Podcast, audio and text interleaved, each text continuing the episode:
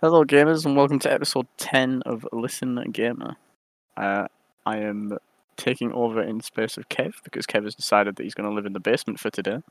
And with me today, I have Ryan and Aaron. How are you both? I'm good, bud. Thanks yourself. Just plodding on. Just plodding on. as Yeah, do. I'm good. I'm good. Not long God. finished stream, so Imagine Kev not turning up. Shocking, shocking behaviour. I will take the handcuffs off him later. Do you know the worst part about it? Do you want? Do you want to know the truth? Hmm.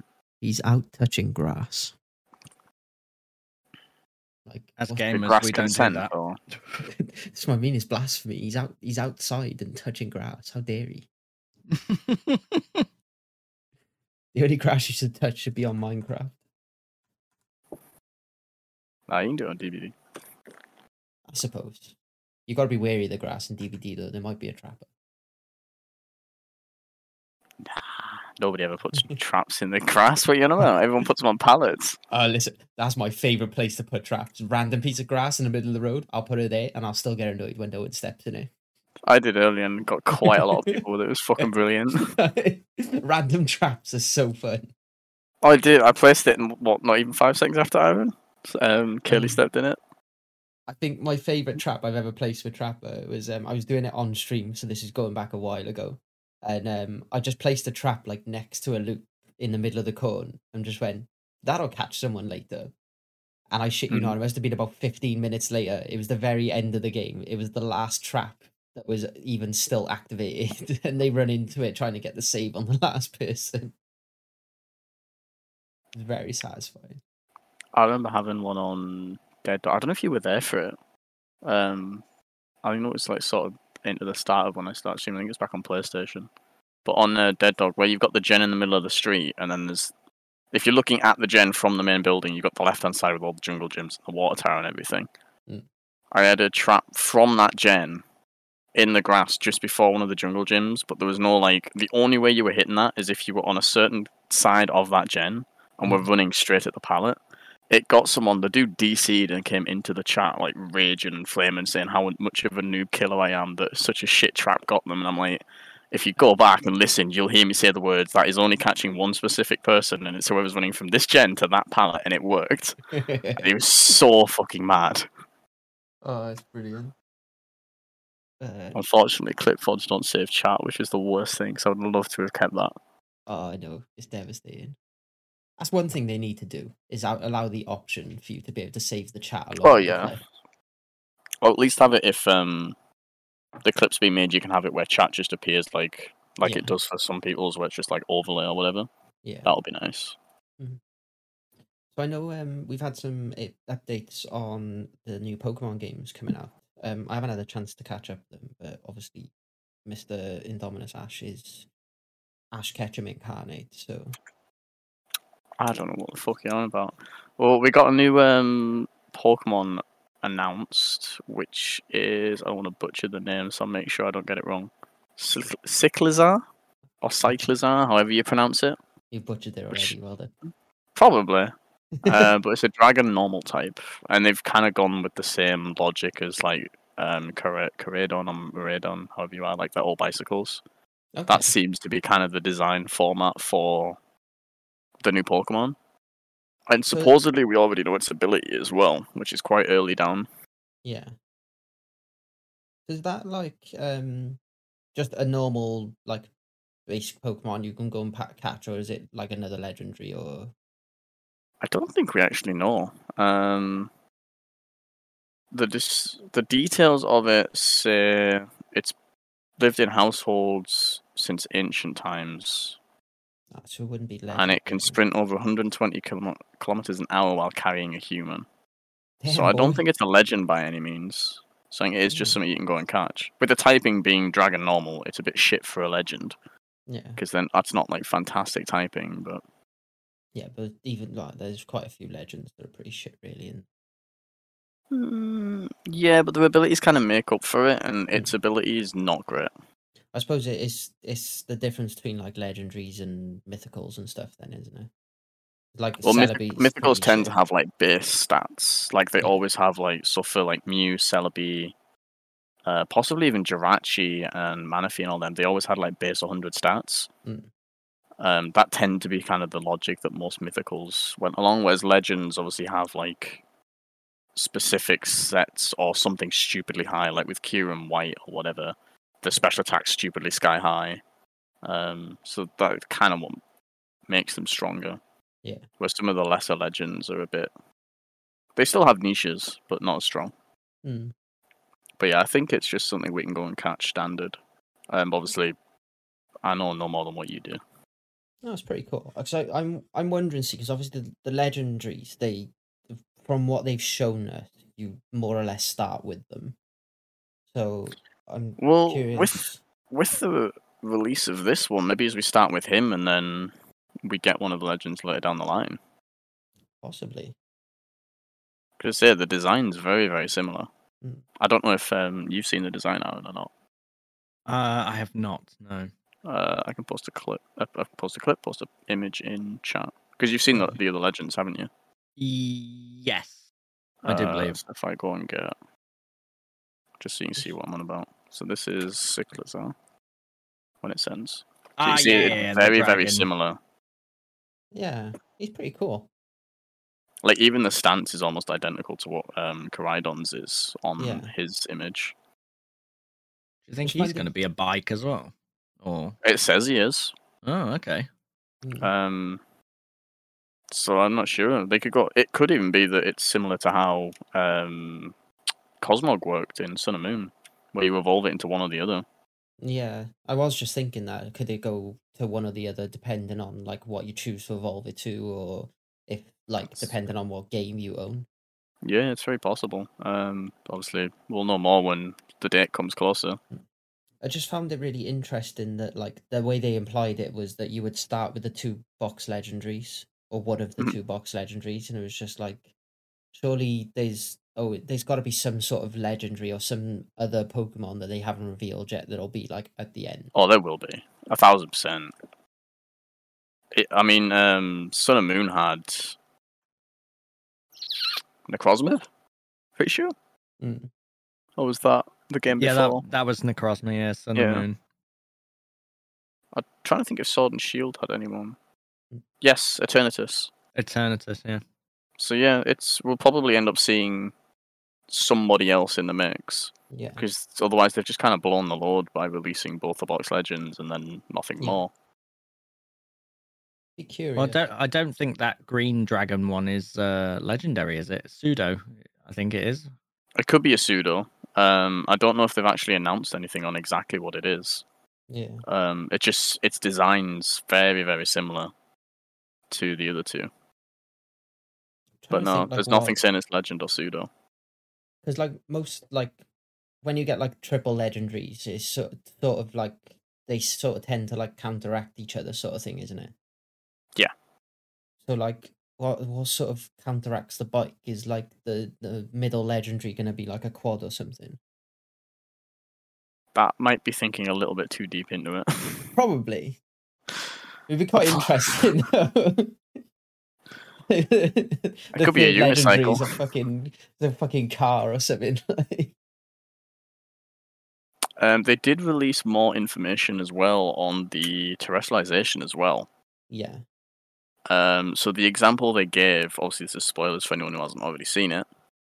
Um, there was a Tyranitar against a Gallade. So obviously Tyranitar being four times weak to fighting, Mm. it terastallized into a ghost type, avoided the close combat or whatever move that the um, Gallade used, hit it back with uh, its terastallized attacks. Obviously that's powered by the typing it is and makes it stronger. Mm. And with it being ghost type, Gallade's weak to ghost, and it just turned around and one shot the Gallade. That's, So it like it totally reversed its weakness and turned it into a strength, which is really really cool. What isn't there a different version of Tyranitar in this game? And Salamence, I do believe. Ancient Um, Tyranitar and Ancient Salamence. I haven't seen anything on that, but it's quite possible. That's Ancient what I see. Yeah, each game has got one of the pseudo legendaries. Um, That's pretty cool. Then. one one Salamence. I think it's Scarlet that's got Salamence and Violet that's got Tyranitar, but they're ancient versions of themselves. So whatever cool. that So- means, or however that changes them, I have no idea. I imagine it'd be Uh, a bit I like am- um, Primal Groudon, isn't it? That'd be strong to release it for something like that. I don't think it'll be anything like that. No, but like a Uh, similar design sort of thing with like the the tribal outlines, bit more wild looking.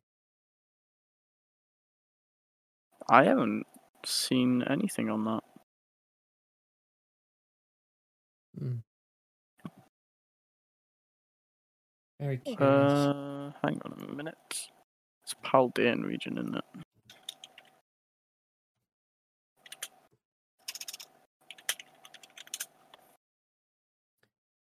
it's very curious. Hmm. Be cool if they are doing something like that. Yeah. I do trust mean, that they- Alan's they said probably they are. right. I did see it on the stuff that's been that's come out for it at the moment. There is actually a Pokemon card of Ancient Salaman. I was trying to find something on Serebii because that's where I got all my information from, but I can't Mm. see anything, which is very weird for Serebii. Research for later. That's I'll probably research it as we keep going. To be fair, because that's I want to see that. yeah. It'd be quite interesting because they te- they well, I suppose they they only really like release new forms, but like they do like terastallizing and mega Gigantamax. I don't know if they do two in the one game. Maybe interesting. Well, I thought it might be like a form, but it doesn't seem to be a new Paldean form because it's only Wooper that's on that list at the moment. Would it be like a Uh, a oh, held hang on. item? Okay, Oh, so I it's ancient Tyranitar and future Salamence, not ancient. Yeah, that might be why I couldn't find Salamence then. So I have just found the Paldea Pokedex. Yeah, they're paradox Pokemon. That's interesting. I've got to be fair to Pokemon. For the amount of years that they've been doing it, they do come up with some really interesting concepts. But, uh, like some fall flat on their face, like having like fucking Klefki. They are also well. I, I guess they kind of needed to release um, Sableye with the game that has gems as part of the evolutions. Oh, definitely. So I definitely saw that coming. So ancient Tyranitar. There's still nothing on it. Give me a second. But yeah, it does look like the um. I mean, that was not last time we spoke. I've got it all here. So ancient species are going to be Jigglypuff, Amoonguss, Misdreavus, Volcarona, and I think Tyranitar. It might be Tyranitar or Salamence that's uh, ancient, but and then future species is Delibird, Gallade, um, a Gen 5 bug Pokemon. Okay. Wooper's getting a regional, Tauros is getting a regional. Have you got a link for that? Apparently, new evolutions are Primeape, Wooper, Murkrow, Dunsparce, Girafarig, and Pawniard. I'm very interested in that. Pawniard. Pawniard already has an evolution. I have no idea. An alternate. Unless they're going another way with it, yeah, because they did um, Kleavor, didn't they, instead of Scizor? Hmm. Cheers. Dun, dun, dun, dun, dun. leaks. We do love leaks.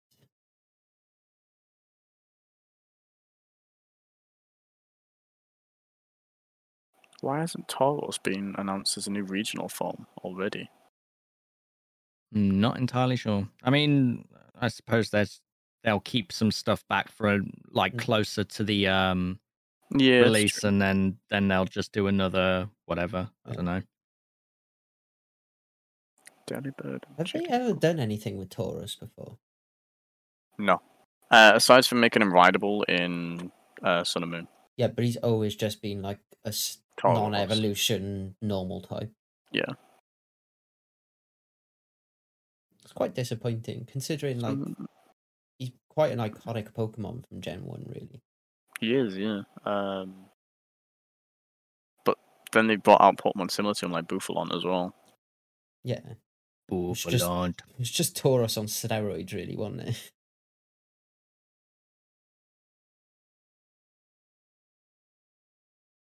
No, I'm very excited for the the Pokemon game. I, I Oh yeah, it's going to be fantastic. I still haven't finished um, Brilliant Diamond yet, but we won't go into that. I, I was meant to start it, but uh, that went down the drain, unfortunately. I kind of wish I'd waited and got uh, Legends of Arceus instead, but Le- uh, Arceus Legends was good. yeah. Oh, it's, it, looks interesting. The one thing I've, I'm, the one thing I've always been surprised with Pokemon, have never introduced like a hard mode that you could just turn on. Yeah. Well, Because- to be fair, Ultra Sun and Ultra Moon were harder Mm. versions of Sun and Moon. Yeah, but it's Were they think though, the really? they've ever come. They were supposed to be. Let's be honest, were they? I mean, they were harder than the standard games. Like they definitely tried to ramp up the difficulty a bit. Yeah. I don't know. It's just it's just interesting to me that like a lot of the Pokemon content that you would watch on YouTube is like people making the game harder for themselves to Mhm. play. And you'd think that'd be something they would incorporate into a selling point. The thing is, though, Pokemon is and always will be a children's game. Yeah. So they're just the always going to go for that market over Mm. the older generation that have grown up with it. Yeah. To make harder games.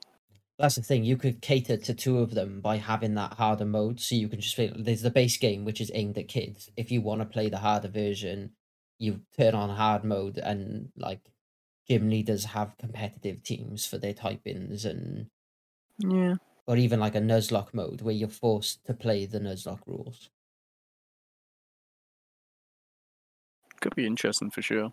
Yeah, that's just me, because I know I'd love to do. I'd love.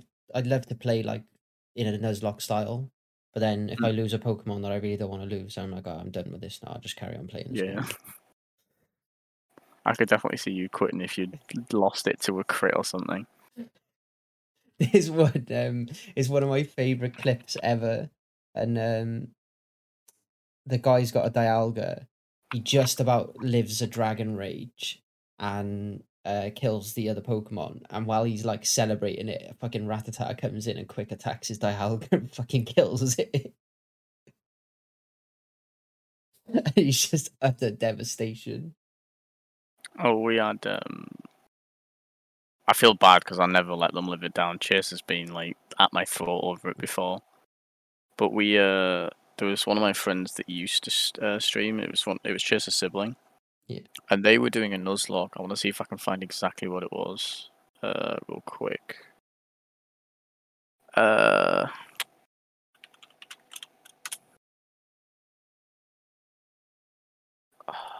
Do we know what the Pokemon was or not?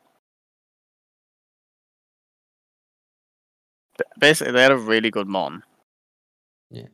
And me being competitive, I was in the stream, and they were like constantly asking me to do like, is this mon gonna die if I do this, or if it has this move? Because the the abilities are all mixed up.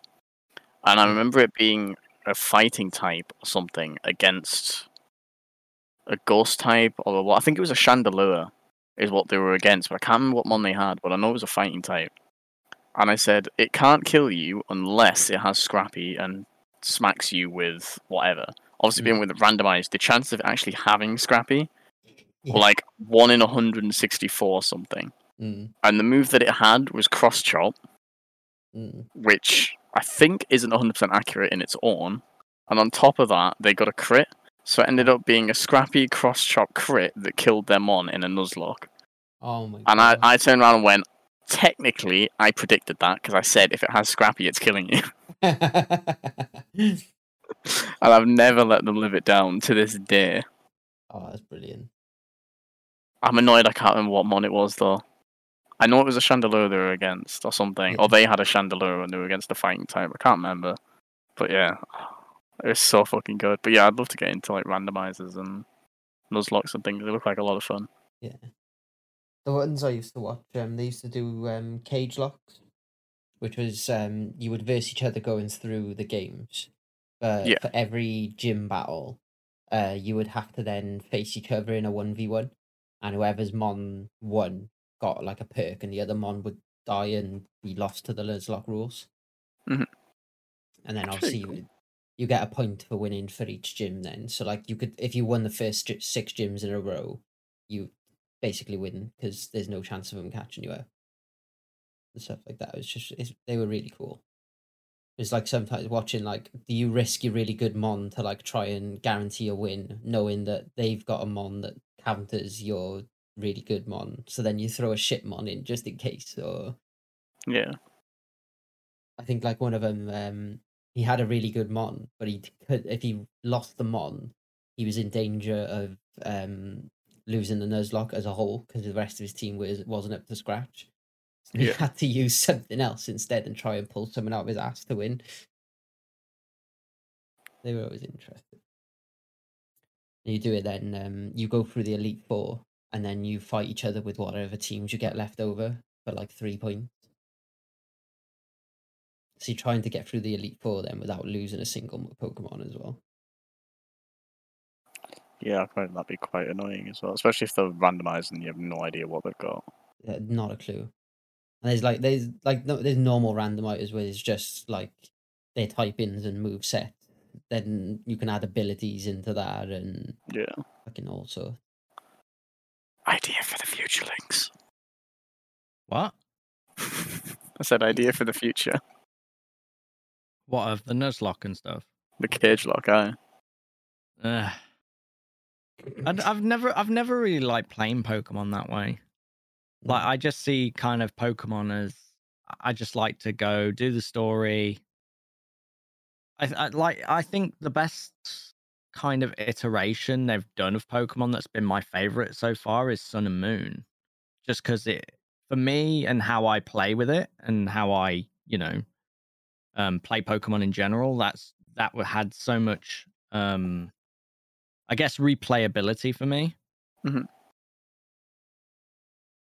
But otherwise, otherwise, like I, I'm very basic when it comes to playing Pokemon games. I don't know. I still would like to go back every now and again to Gen One and try and move the uh the truck boulder. with the truck with strength. Oh, I did that. I I tried it a lot when I was younger from different angles and using different Pokemon and pretty much everything you can think of. And I just I- feel like one of these days, like I'm gonna turn a certain age, and that's gonna unlock the power to move the tr- the truck the truck with strength. it's all right. You only get a Mew for it. It's fine. Alternatively, you buy a GameShark and just get the Mew anyway.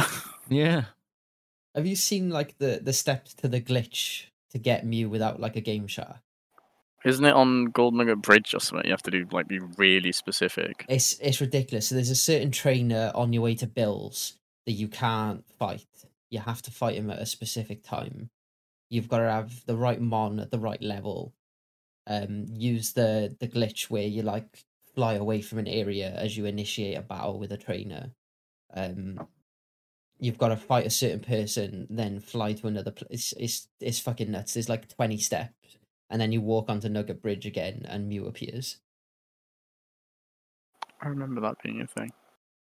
It was brilliant, but at the same time, it was like, wouldn't it be really funny if they put it in and uh, the Mew had teleport, so you literally could just get there, Yeah. and it would you would either catch it in the first ball or it would teleport away, and you just The, the Mew had either teleport or metronome and would always get self destruct after like five metronomes or something. yeah, just a proper troll.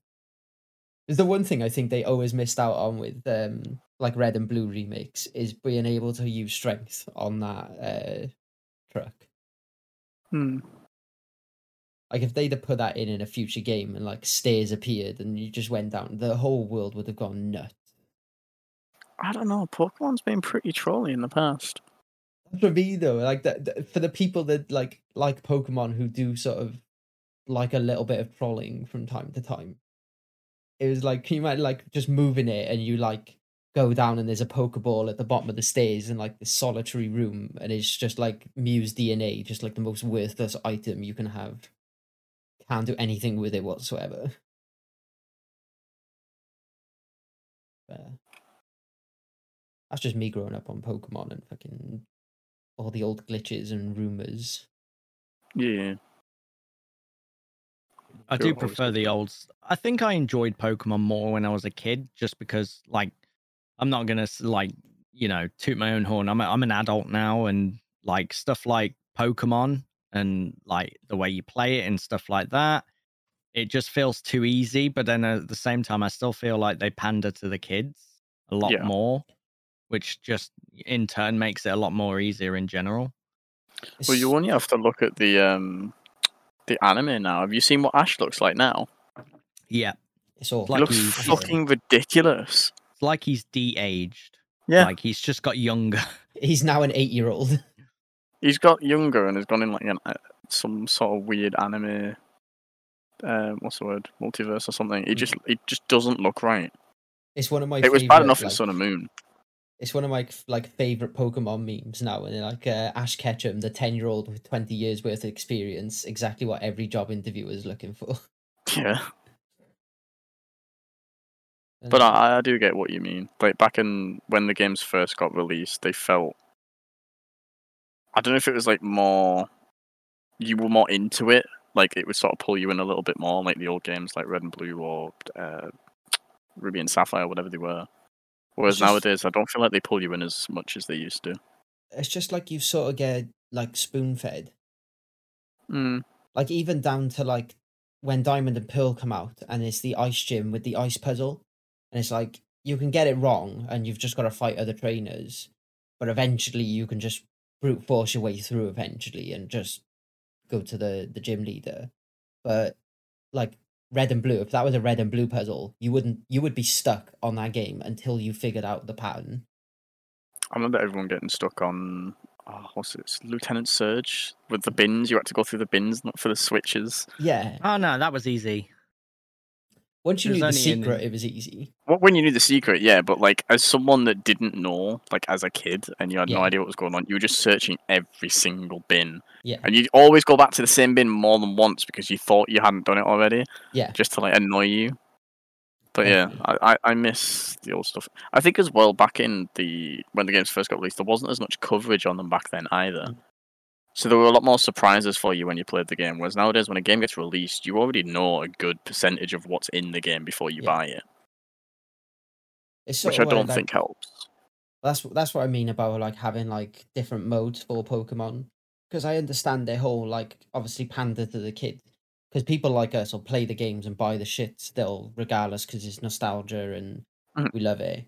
So the more they pander to the kids, the bigger audience they're just gonna keep growing it and growing it and growing it. But like like the Pokemon games where I can't remember which ones it was, but um they brought it in where you could go up to the gym and it would be like, "This is the grass gym. Grass is weak to such and such and such and such." It's like, oh come on, let me let me go in and get my ass kicked and then figure it out and fucking go and Yeah, ca- ca- catch the Pokemon I need and shit like that. And it was like, it's just spoon fed in the end. Like getting through fucking Rock Tunnel on Gen One. It's it's the one thing again, like what I'm going back to with Ultra and Ultra Moon when I said it was a little bit harder. When because it was never covered, I don't think on anything. When Ultra Necrozma came out, nobody expected it because they never once hinted at it. The fact that it had all the stat boosts, it was plus one in everything. The typing on it was fantastic. The amount of teams that it just wiped because nobody knew what to do and nobody knew it was coming. Mm. It felt like being a kid again and not knowing anything about the game. That's what it kind of felt like for me. Obviously, once you figured out what typings it had and the stat boost that it had, it was piss easy. Yeah. But that moment where it just appeared and you weren't expecting it, that like that's the sort of stuff that I used to live for for Pokemon. Yeah, it was the whole point of the games is to figure it out. Otherwise, you're just you're just going through it and brute forcing your way through part of it. Yeah. So. I just wish uh, like one gen or like the next iteration of games, I just wish they'd do one that kind of panders to the older Yeah. demographic. Yeah, it would Because be obviously nice. we, we we grew up with Pokemon. Pokemon was kind of our thing.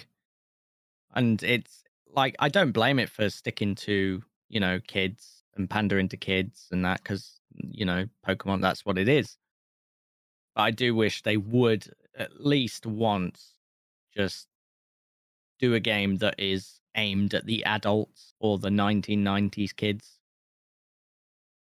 Just once. Yeah, it would be nice. Like just to have some sort of recognition that like we haven't forgotten that you've sort of grown up with this kind of thing. Yeah. But no, that would be really nice if they did that at some point. I mean, it's wishful thinking, but you know. Oh, it's very wishful thinking. It's never happening. No, but I'd never love to see it. It'll, it'll be like the day before we die. It'll come out and be like, "Yes, it's finally here," and then that'll be your final words. yeah. I will engrave it on my tombstone. it is. No, it'll be that's interesting to see where the future goes with it, though. Yeah. I think there'll there'll come a point where they have to sort of cater to the older generation as well. Because sort of as it goes on, there is like a select amount of people of the older generation that are like, we need these games to be the way they used to be and more and harder and bring back the way they used to feel. And the more they cater to the kids, the more adults are just going to be getting to that point where they want the same thing. So that voice Yeah. will just grow louder and louder. Oh, without a doubt. Like most of the people that play the game, I feel are the ones that grew up with it. Mm. Like most of the people that stream it are what in their twenties, thirties, Yep. or like yeah. um, YouTube videos or whatever it is. It's people that have grown up with it, not people that are brand new to it.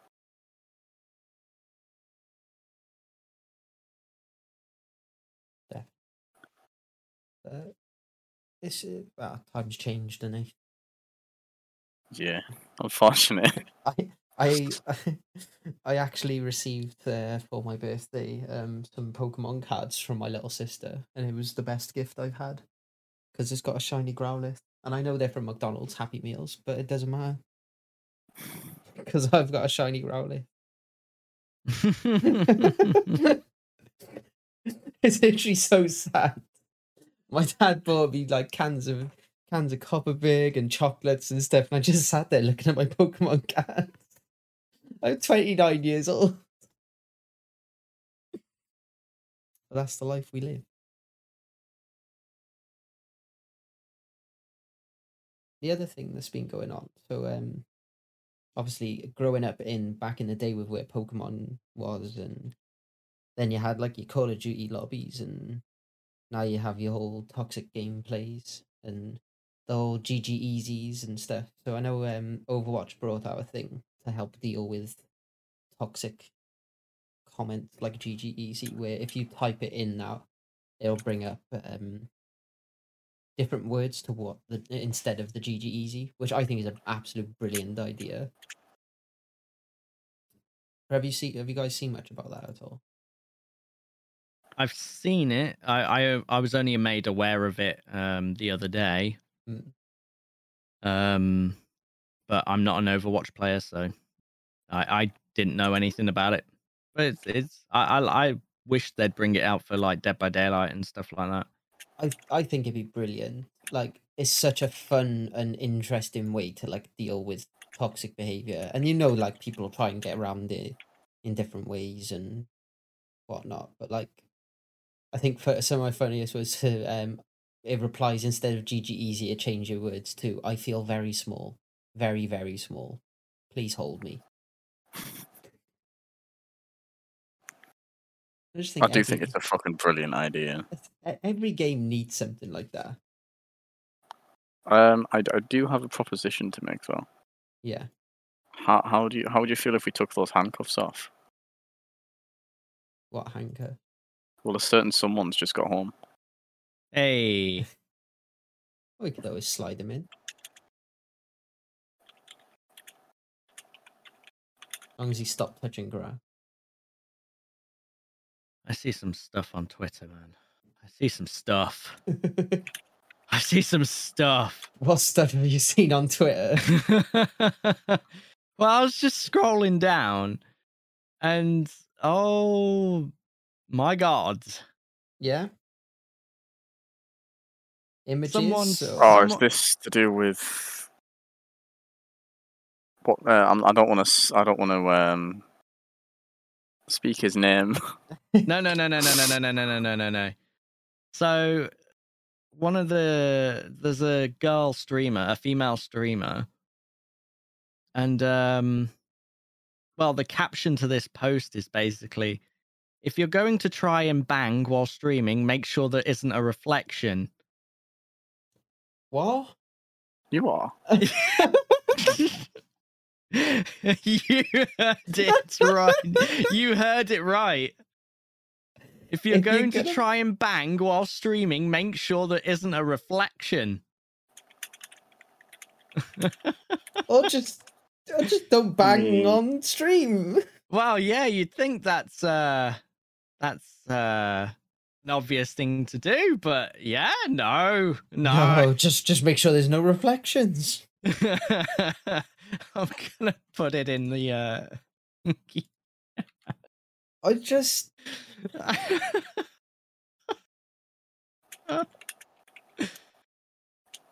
what?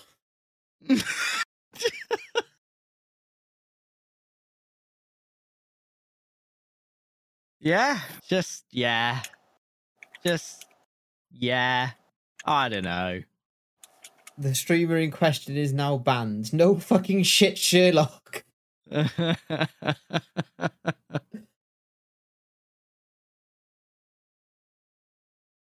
Just- yeah. I, I don't understand. You can see him. Yeah. He Oh, does- fuck. never, never mind the reflection. You can fucking see him stood behind her. yeah.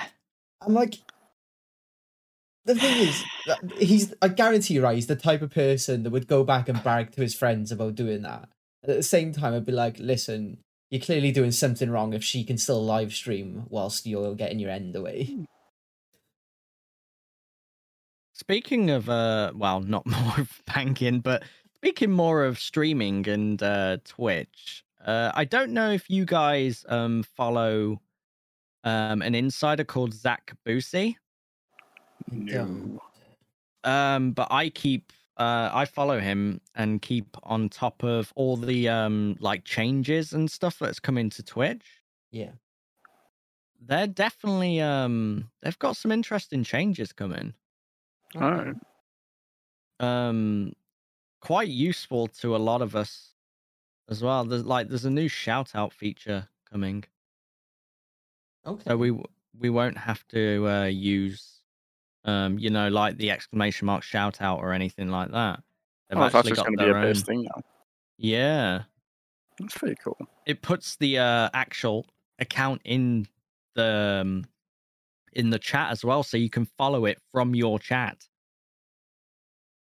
Oh, so they don't even have to like leave your chat to go over and Yeah. like, follow and come back. Yeah. That's really it also it also puts in the um the schedule if you have a schedule on twitch which in the schedule section it puts their Mm. next scheduled stream with a little remind me button on as well That's pretty fucking cool. yeah it is You see, I, I think Twitch are heading in the right direction, and in all honesty, the like the fact that people are leaving to go to YouTube just is a good thing because it's just going to push Twitch to have to do more. well twitch it's like all the big like the insider people that know what twitch is doing and everything. It's what they've all said. They're, they have mentioned that twitch is swapping to a service i think service based um service based like um site not necessarily a platform. Yeah, um like they they obviously put in the whole um charity stuff as well. Like there's a charity feature so you don't have to go outside of twitch for like stuff on um like Yeah. charities like they've got their own donation thing and fundraiser like section Yeah, I did see that today. It's actually really because before you had to like set it all up, didn't you, and go through like various websites to get links Yes. and whatnot. Whereas now it's all just through Twitch. Yes. It's and eat like um they've part of that feature is they've got automatically, if you click it, you can see all the charities that are included. Mm. So you can just click it and go. Easy. You can also choose the amount you want to from $1, $5, $15, $25, $50, custom amount, and it'll automatically just go to the charity. And Twitch doesn't take a cut, which is nice as well. Oh my I wouldn't god. I wouldn't imagine they would anyway, but No, uh, and then another good thing, Twitch will be making, you know, like the streams the stream summaries and stuff like that. Yeah. Um it's going to be available on mobile now as well. So we can see everything and like uh another thing Twitch will be doing a cosmetic update to channel analytics, moving 3 pages to 6. So you know where you see in your creator dashboard where there's insights, community content, settings, viewer rewards, all that jazz yeah. uh, it's moving to insights, which is uh, semi like you'll still have stream summary and achievements, but you get this time it's overview, and then it's split into different parts where you can see your revenue and analytics straight away. Like just click it, or like Yeah. your viewership, and there's a new discovery and engagement um, section as well, so you can improve your kind of see where you might be thriving and then improve on it and stuff like that. So they're they're very much. Yeah, they're very much moving to um a, a service kind of thing instead of a platform per se. Mm. But it, it all looks pretty positive. See, gi- giving tools like that, you know, like gives them more of a right towards the take that they take from subs.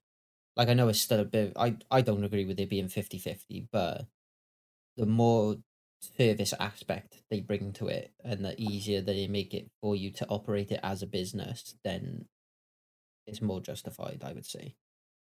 Yeah, it's it's like Zach said, Twitch is a service, it is not a platform. We will continue to see service moves as it moves away from any platform functions.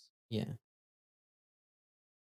No, I, I kind I, I I can see it as a very positive thing, Yeah. but it's like um, Zach has said as well. Like the positive moves probably won't last long. There will be some moves that don't necessarily that or aren't necessarily positive for streamers or content creators and stuff like that. It'd be interesting because, from what I understand, um, I don't know whether that is true or not, but Twitch don't make a lot.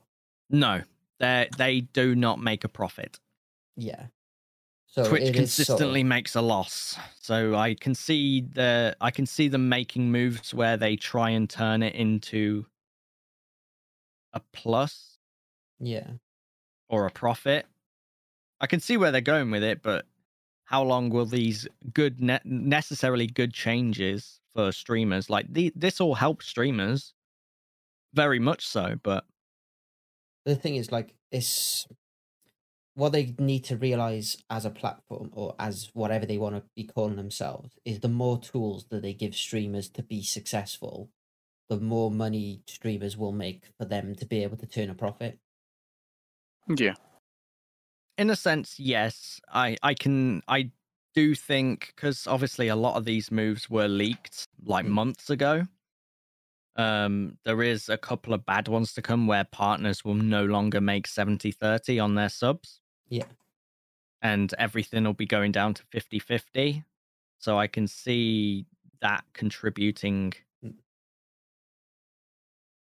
to a profit for Twitch. I mean, it's it's like I- I, don't disagree with them. They do need to make a profit. They're a company at the end of the day. And as long as they stay in business, we stay in business. Mm. But they have to keep making moves that doesn't make YouTube the more Attractive option. I attractive you- option. Yeah. Yeah, that's what I was I, going I see yeah. where you're trying to go with it. Yeah, yeah, yeah, yeah. See the the thing I feel like is that YouTube is the way it is and it makes that money from ad revenue so much more than anything else. That's because it's YouTube, though. But I mean, YouTube like- have been dominating yeah, the whole content creation um, side of it, kind of a Mhm. lot more for a lot longer. Yeah. But that's the issue with this. Like, if if advertisements were used in such a way to generate profit for both sides at a more beneficial rate, then that could be something that would be more enticing for both sides. because it, it's it's like it's not like I've considered like YouTube and stuff going forwards. I mean, it's only like I don't want to, and I probably won't, to be honest with you. But um, the more I, I do think YouTube will eventually be a thing for the majority of Twitch creators. You, Maybe. YouTube is vastly catching up. I wouldn't say vastly, but they are quickly. They, I- they've I- they've brought in memberships, which is effectively subscriptions. Um, they're Yeah. bringing. They've recently brought in gifted memberships, which is effectively gifted subs. One of the Mhm. main things they track behind at the moment is the ability to have the emotes and and badges. I think the only reason that YouTube's done so well with it is because YouTube's obviously a much bigger and much more popular platform as it is anywhere. Mm.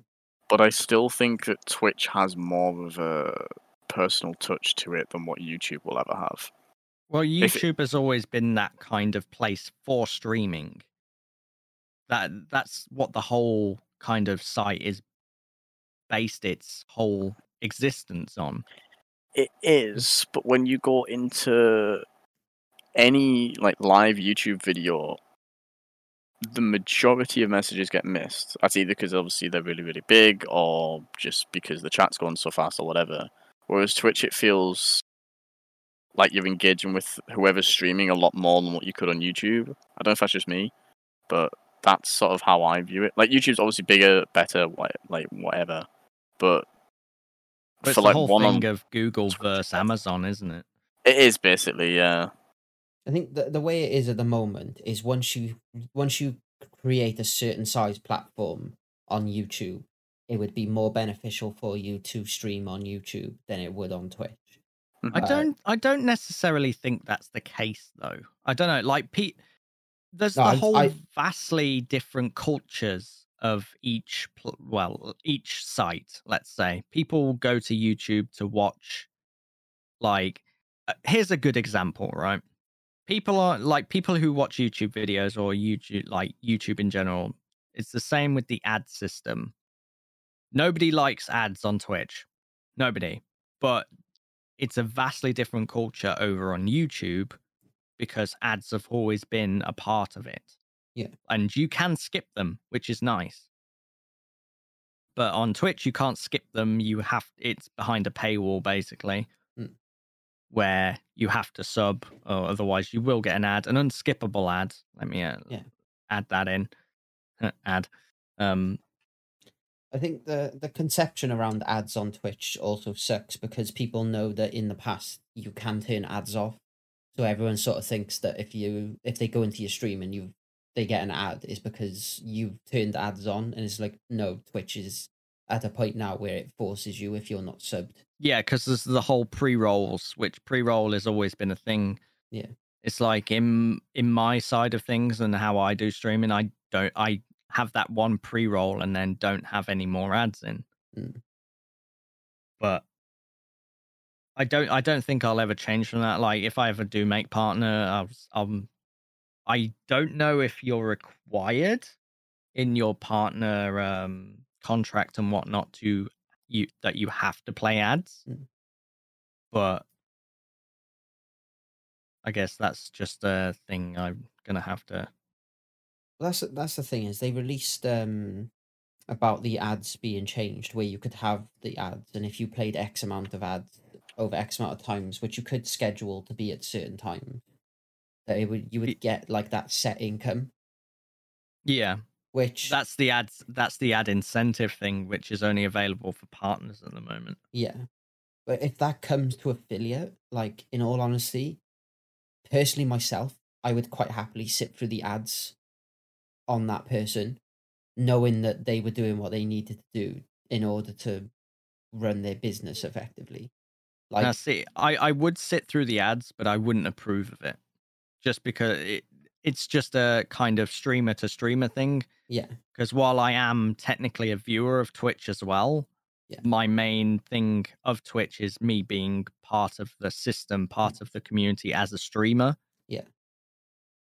And while I don't necessarily agree with ads, and I don't think anyone should run them, Mm. obviously, you know, that's the, that- that's the thing is like ads at the moment for those people. It's like you get a couple of pence out of that. Like your interaction with that person is vastly more valuable than that couple of pence that you get from that advert. exactly.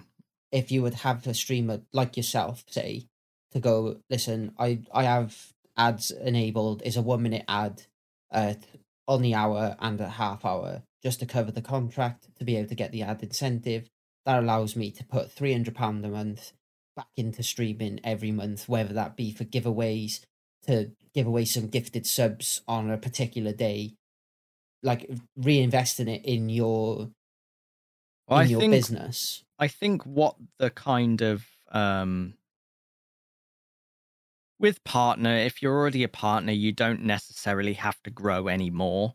Like it's always nice to continue growing from partner anyway, but you're always going to get those ones that come in and you're more likely to grow anyway. yeah But as an affiliate, you you've got to kind of take a more Yeah. a better look at it because you ads stop your growth. That, that it- it's obvious. Yeah. It'd just be And- in, it'd be interesting to see the mentality change between it. Like to see a streamer run ads and then using that money to reinvest in their stream to make their streams better. To me, would be a lot more.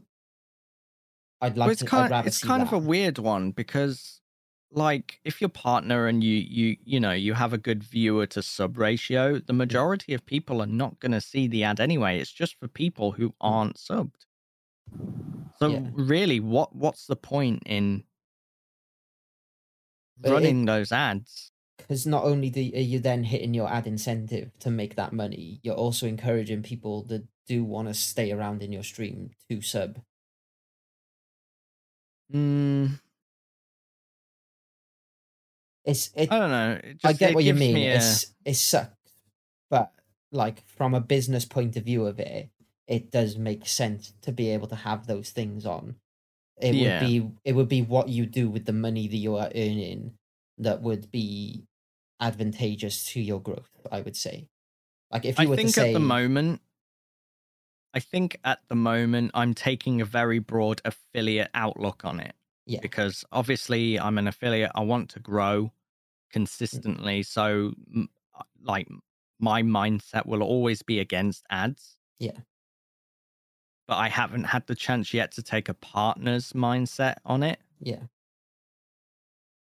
It would be So like sort that- of if you were to imagine like your growth as it is at the moment is just your organic growth. It's based on who you come across, who joins the stream, and who likes your vibe. But Mm, like, if you were to say, okay, I'm using the ad incentive, I get an extra three hundred pound a month from that ad incentive from playing two minutes of ad throughout my streaming, my typical streaming uh video uh schedule. So it'd be two minutes of ads every hour. So you do a minute on the hour, a minute at, at the half hour, which nine times out of ten with Dead by Daylight or something like that, that's pretty much just going to be in between games where not a lot's happen- happening anyway. So you- you'd think that's a lot for the ad incentive, but from like when it first came out and I've seen all the offers that different partners were getting, Yeah. three hundred pound is more of the lower end of the high tier. Yeah. So you, high tier, for example, like um, let's say maybe Ludwig, although Ludwig I think would probably get a bit more at the lower end. Mm. But to get to that, you you've got to have a bigger, like quite a big audience. Like I think the biggest I've seen is one thousand eight hundred pound at the high end, because that was the obviously you get you get three you get three options. Yeah. You get the lower end, the mid end, and then the high end. Yeah. But obviously that that varies from like a minute an hour of ads or mm. like three minutes at the higher tier, for example, or seven minutes. I've seen actually, like seven minutes an hour. That yeah, that's ridiculous. I wouldn't, ridiculous. wouldn't even agree with that at all. Yeah, But like, it's just sort of a case of if it if the offers were staying at where I sort of seen them, where it was like that sort of two to three hundred pounds for the minute or two of ads over a four hour stream, um, essentially, like, say you you get that three hundred pound, you can then turn around and be like, right, I've I've got three hundred pound, two hundred and fifty pound, and that is being invested in the stream, whether that be buying a cosplay, buying a new game to play on stream, um, investing in upgrading equipment, etc. And then that fifty pound, I'm gonna do a giveaway, so it goes back to the viewers. mm. And then all of a I- sudden, everyone's like, "I want to be around for that stream." I don't know. It's it's just my mindset. I don't I don't think that's worth it. I just don't. But then I've got a very growth kind of mindset to it, so that's why I don't think it's worth it. Yeah, it'd, it'd be interesting to see the the differences in growth, whether you would grow the same or faster or slower. You would grow probably slower. It's it's just the way Twitch is and the viewers are of Twitch. No one likes ads. Mm. No one. And I've I've seen it in multiple people's chats when they run ads, they lose viewers. definitely something interesting. Like I, I know it's it's it's annoying more so like when you go into a stream and it plays that pre-roll ad, which that get if you to use the ad incentive and have them at certain times, you lose that pre-rolled ad pre-roll ad. It's like um not long like in the in the kind of same thing not long ago when um um someone was gonna someone did raid me Mm. um and obviously then it's always nice to go back on the vods and you know see if they say thing, like nice things and that Yeah. and what their opinions of you like might be as a streamer. It's like uh, a while ago someone raided me and i went back and looked on the vod and they got the pre-roll ad for coming into my channel and Yeah. it was an instant turn off for them Mm. and it, it very much showed because like they were like ooh an ad Mm. and it almost made them not raid me but the the chat were really nice about it and they Yeah. still raided me That's what I mean. That's that's the the difficult part about it. Like if you were to see that see that stream now, and in your thing you say like I'm part of the ad incentive. I roll ads one minute of ads at, on the hour and on the half hour for the stream. People know when those ads are going to come in and when they're going to be gone and what's going on. It's not just a random ad in the middle of a in the middle of a match or something. yeah Or it's like as a group I of think- raiders come in and half of them are getting um, the pre-roll ads. I think the crappy thing about it is even yeah, running those ads does stop pre-rolls and stuff like that. But the crappy thing is it only stops them for 30 minutes. Mm. Whereas I think if you were running ads, like say for example, you were running three minutes of ads, which takes away half an hour, running like a minute of ad and of an ad, Mm. um, and it takes away I think 21 minutes because I usually run them at the start of my stream, so pre rolls are like deactivated for however long. Yeah. Um, I think if you were going to run ads like that, I think they should give them like. I think the ad shouldn't run. No pre-roll ad should run for the entirety. Yeah, of- if you if you've got a consistent ad schedule, you should never have pre rolls. Yeah, that yeah, that's what I'm going for. Yeah, Yeah, but it's not like that. So you could run three minutes of ads, have the half an hour deactivation of pre-rolls, and then hmm. suddenly ads are coming up again for people who are joining. That's not necessarily positive. no, That's just- just it's, it's ads all over the place, and yeah, no, Yeah. it, It's it's more or less forcing ads on us, no matter Yeah. what we do, even though we are trying to not necessarily help Twitch, but we are trying to help ourselves in a sense. Whether it be um, with money or just so new people don't get ads in general. Hmm. I think we should at least be a little more rewarded for it. Not necessarily money wise, but at least give us the like no pre rolls whatsoever as long as we're running scheduled ads. It could be interesting. It, it'd be. I think they like things might change with that, and they might be open to suggestions and feedback of it. It seems to be that they are trying to put that into a bit more of a service, knowing that like the better you guys do as a business, the more money they will make. Mm. And like, but what I can gather from these ad incentives is that they've got companies saying if you can guarantee that we're going to have X amount of ads on X amount of channels, we'll pay more for our advertising space, or they can charge more for that advertising space, which in Mhm. turn allows them to make you more money and give you more money for those ads. Yeah. But it'll just be a case of it, it, it- it's the same with everything, really, isn't it? There's always teething problems when they release something new like that. I mean, necessarily, I don't see necessarily how ads even help on Twitch. Like, no one's on Twitch to see, um, I don't know, an, an ad for for the uh Huel thing. Yeah. You know what I'm on about? The shaker. It's like Sneak, but it's like milkshake and different It's- stuff. I don't know. It's it's all just money. It just comes down to money. I I just don't see the point of them being ads when no one's there to watch them. Yeah. And no, like I can't imagine the click rate for ads is that great. Where you see something on Twitch and you're like, oh, I'll go search that up. I can't imagine it being high, or at least high enough to warrant it being there. It must be doing something because companies spend millions on it all the time. Yeah, That's the only issue. like I can imagine it being a semi better on YouTube. I mean, YouTube has more users regardless. Yeah. but I just ca- I can't see it being that great for Twitch and Amazon Twitch as a whole. I think Twitch is more comes down to not so much the the revenue that they make from it at the moment. They're investing in it as being a long term thing that Twitch will continue to grow as the thing that it is. I mean, if you think about it, right? If someone, it happens like this, and it it, it, happens a lot. If someone gets an ad, they're more likely to just switch off your channel and go watch someone else Mm. where there is no ad.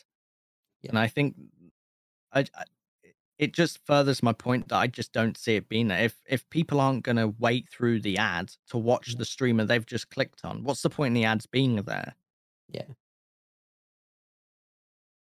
it is uh, that, that that's like my biggest gripe with it. When you want to just pop into a someone's stream after a good game of DBD and be like, "Oh, good game, well done. That was that was a good laugh," and you're like, "Well, I've got to sit here for a minute and wait for this fucking ad to disappear just to say GG," and he's already halfway into the next fucking game by then.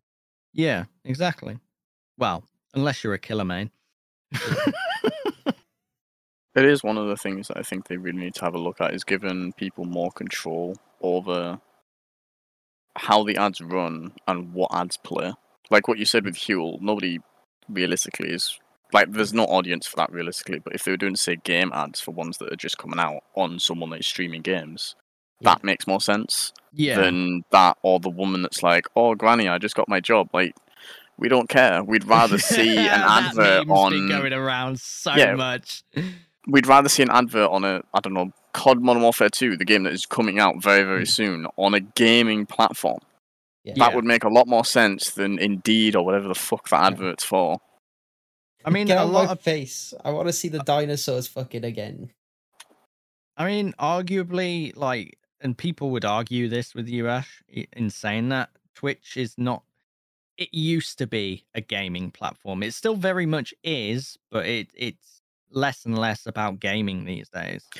Uh, yeah, I agree with that, but it's still in the sense of like for us, we stream games. That is our It's it's using. Thing. I can see where Oh, it you're should- going with it. yeah. It should be gaming ads for the people that are streaming games. If it's people that are just chatting, sure, play the woman getting a job with a granny or whatever the fuck it is. Like it needs to be more personalized and the person who is running the stream needs to have a lot more control over when the ads play like obviously you or know i've got ad- necessarily what ads play. I think Yeah. we should be able to choose our ads and have more control that way. Because if we're a gaming channel, people will want to see ads for new games Yeah. that we could potentially be streaming ourselves Mm. anyway. Yeah. i think that'd be a lot more positive Yeah.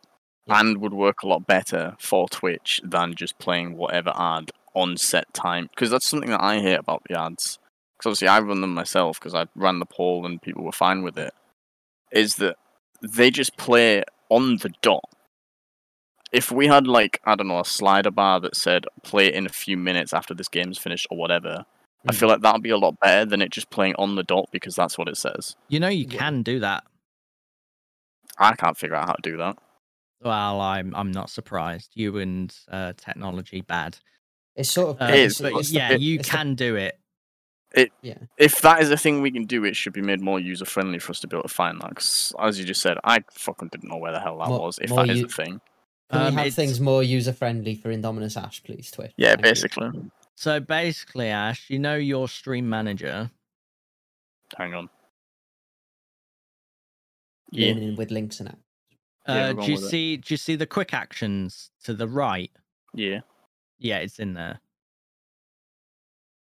This is where Ash goes, why the fuck's it in there? No, there? or does that make sense? And were you being stupid? I think I know what he's on about, but I had no idea that's. What, I thought that was just to run on top of, No, no, not no, to no, no. control what was going to happen. So it's on the monetize your stream bit, where you can snooze ads for five minutes, and then it allows you to give like um warning per se, I guess. I don't see no option to snooze for five minutes. It should be there. Should be at the bottom. No. bottom. But in your Links. ads manager as well, you can um It's fine. I'll, I'll find that later on. Links is very Yeah. privileged. He's got different buttons. anyway. Yeah, I don't have that luxury. Um, in your ads manager, where you can set up the whole ads stuff and that, you can set the delays and stuff as well. If you need to delay it, then you can just press a button, basically. That's the thing. But it's like- yeah, like, you especially obviously like you you guys streaming Dead by Daylight like killer queues are a fucking nightmare at times. Like yeah, playing the ads during those times would be better rather Yeah. than halfway into a match. But if you click, like, you see where the quick actions are, you click the plus button, you go down to the bottom, and in, it's at the bottom in green. I'll, can I'll snooze find it after the uh, after the podcast because we could be here for hours trying to sort that out. it's like a blind leading a blind man. Oh, it's all right because Aaron I asked Aaron if you'd help me with something else after this, and that could take hours as well. Ah, don't worry about it. I'll help you. He's I imagine it's anywhere. something to do with OBS. yes, it is. Yeah, but um, so. yeah, ah, I can't figure it out. But yeah, I, I think that's the major thing that Twitch needs to look at with ads specifically is giving people more control Yeah. over what exactly is playing, when it is playing, and how long it is playing. That's If someone came in the other day, my the ads that I have never change. It's always the set amount. I need to figure out how frequent and trying to lower them a bit more. Mm. But someone came in the other day, and you lot took the piss out of me. She was like, she got nine ads or something. I've not touched the ad thing. I don't know how she got nine. She must have had nine 15 second ads. I don't know what the fuck it was, but that pissed me off. God Even damn it, more so Dominus that Aaron ads. and um, Mason, everyone were like taking the piss out of me because of it. Because I was getting that that she had nine in the first place, and then they were winding me up even more over it. And I was like, nah, this is ridiculous. Should we get nine? God damn Mm. Indominus ads. What is what Dominus ads? oh my god. But that, like, having nine ads coming in is taking the piss. That's such a shit number to stop on as well. At least round it off at ten or something. Oh, no, so it, sh- it shouldn't be more going more. It, should It be shouldn't be less, going mate. more than like two or three. There's No, no, but if it- reason to have nine. If you're gonna get nine, at least give him like take one off and finish on eight, or give me ten. Like No. don't stop on nine. Don't stop on an odd number. It grinds me. I get I get really annoyed in my car. My car radio maxes out at thirty one. Who designed that? It's not But thirty. no, I, it's I, not thirty. I don't even know if she was. I don't think she was over exaggerating because I know enough that I don't think she would. But for Twitch to do that is a bit of a piss take. Yeah, definitely. But then hopefully that like that's from what I can gather that's been a one off for you, yeah. I don't think I've ever had anyone say anything like that before. No, that's the first time that's ever happened. Just a glitch in the matrix. Then we'll put it down to that. But that that was a piss take.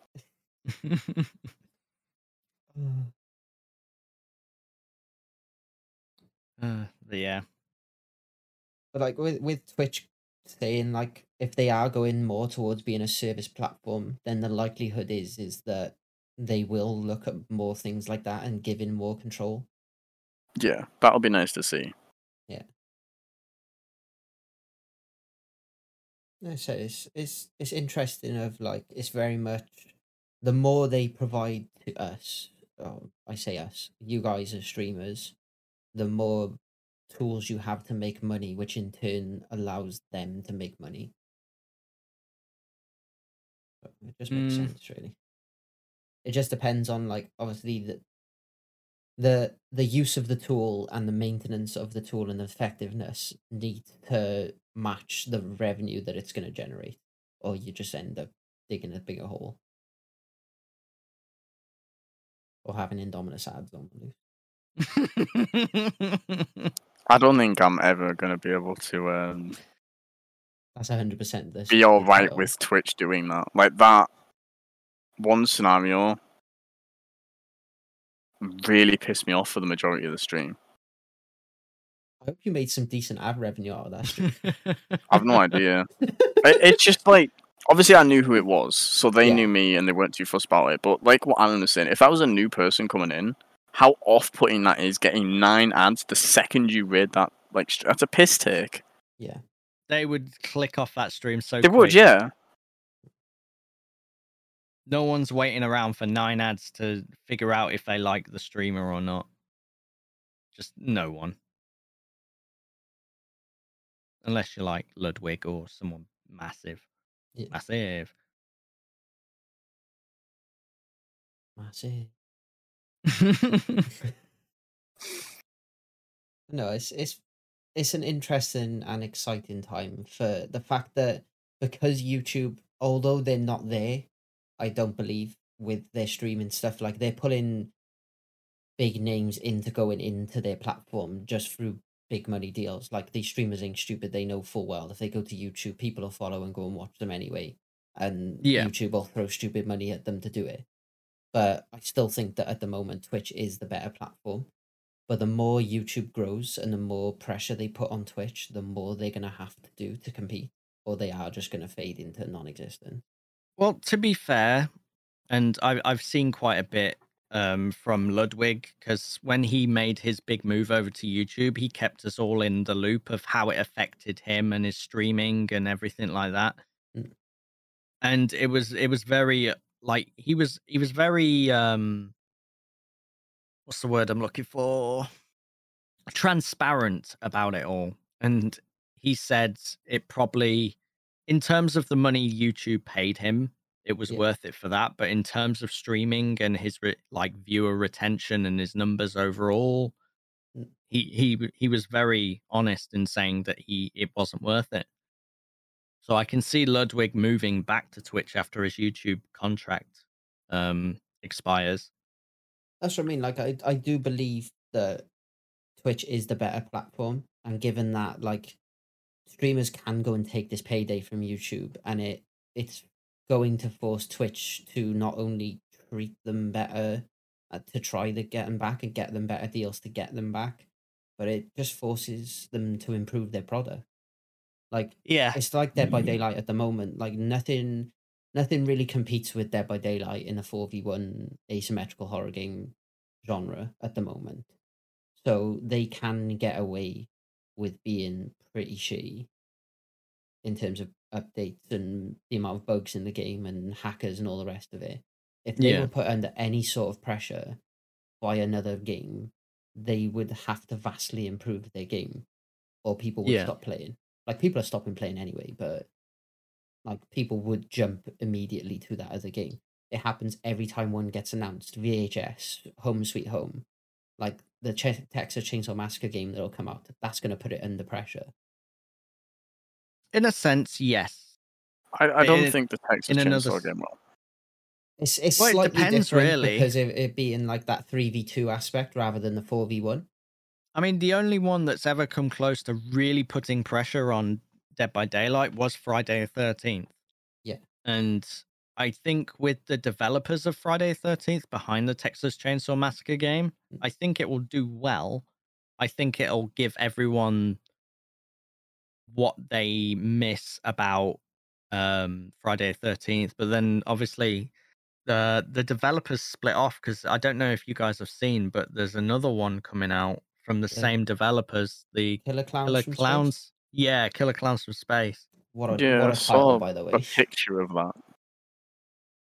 But that's a asymmetrical game. Yeah. I think everyone's kind of jumping on that bandwagon of asymmetrical, There's but I few of 'em don't think any of them's going to come close to DBD because they they've just got too many licenses. That's yeah. that's the biggest problem. That's what's keeping them up. and they'll continue to get the big licenses which Yeah. will continue to put them out in front regardless and but to be fair it's everyone's favorite thing to hate the game they love Mm. it's like you see so many people talk shit about dead by daylight and how they hate it and it's a dog shit game Mm. but they're And still got 10K playing it Hours. But truthfully, how much of that is them hating the game, and how much of that is hating the community that's playing the game? well it's a bit of both but they're it, it's it's the same thing really you can hate the community you can hate the game but they're still playing it the the thing I find and the hardest part about it is a lot of survivors they can completely hate the game based on one match. And killer mains do do it Killers as well. are the same. They do do it as well. Thinking of a very so- specific name right now, but yes, Yeah. killers do it as well. They do do it as well, but I I do see it more in survivors. But like killers, I've seen killer mains where they get 4K, 4K, 4K, 4K, 4K, 4K. They come up against a really good team and they happen to be playing like not quite an A tier killer or an A tier killer. And because they get shat on because they were running a bit of a meme build and playing a killer that's not that good, they then go, This game's broken. And it's like, hold on, you've just you've just won the last ten games in a row with four Ks. There's nothing wrong with the game. You had a bad game with a bad killer against good survivors. Well, here's the thing that strengthens it, and it was this. It was funny for me to watch. I think it was last night, which Ash you came against uh, a certain streamer and his Swift. oh yeah, were, uh, I I DC because of a teabag. I was not having that. Yeah, there there were a Sabo. This streamer and his Swift were a Sabo squad, and they were teabagging. they played Um, RPD in three orc offerings as well. Well, he- here's here's what the funny thing is, right? And his, that this is what strengthens Ryan's point. They were so happy and so laughy and jokey that they made you DC it from teabagging and Sabo Swift and that.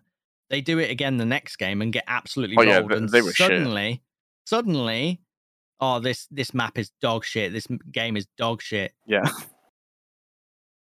So it, it's it's it's one of them like But you can you can have ten good games in a night, and if your last two games are shit, you'll get pissed off, and you'll that's all you'll remember then is those last two games. Well, it's like I said, they were they were so happy to annoy Ash and make him DC, and then get rolled the next game on the same, like they were Same map, the same they build, change a same thing. map. They didn't change a thing, and they got absolutely rolled. And Yeah. suddenly they swapped build because they weren't having fun anymore. Yeah. It's like, come on. That's that's the biggest problem, and there is a lot of, Uh, without naming names, there's a lot of big streamers who have played the game for a very long time and think they are a lot better than what they actually are, and in doing so, are then crying about the game being unbalanced. I think the Yeah. game is probably as balanced as it's going to get for a very very long oh, time. oh yeah. The, the, the I don't think they're ever going to get as close. I think the only thing that could possibly change would be Nurse or Blight in terms of balancing, but in terms of the general like game mechanics and everything, it's pretty much spot on what it needs to be. the the core the core mechanics of a base kit killer to base kit survivors playing solo queue and having an a pretty average map like there are extremes either end like your starstruck agitation Mhm. nurse and down to the other end where you get uh swift that are highly organized and all got fucking 15k hours in the game and eat sleep sweat dream of fucking pallet loops and teabagging and flashlight kicking and all the rest of it. Like there's extremes on both ends, but the actual core part of the game, I believe, has got so much closer to what to be. apart from for solo queue. Solo queue is still no better. The thing with solo queue is I find it's so much more of your teammates being selfish and letting you down, which you Well, yeah. can't you can't do anything about that.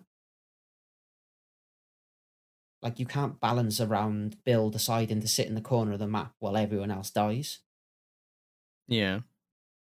That's the difficult part about it. Like especially when you've got like I love doing the tome challenges, but as soon as tome challenges come out, you full know fucking well exactly what challenge that everyone is doing.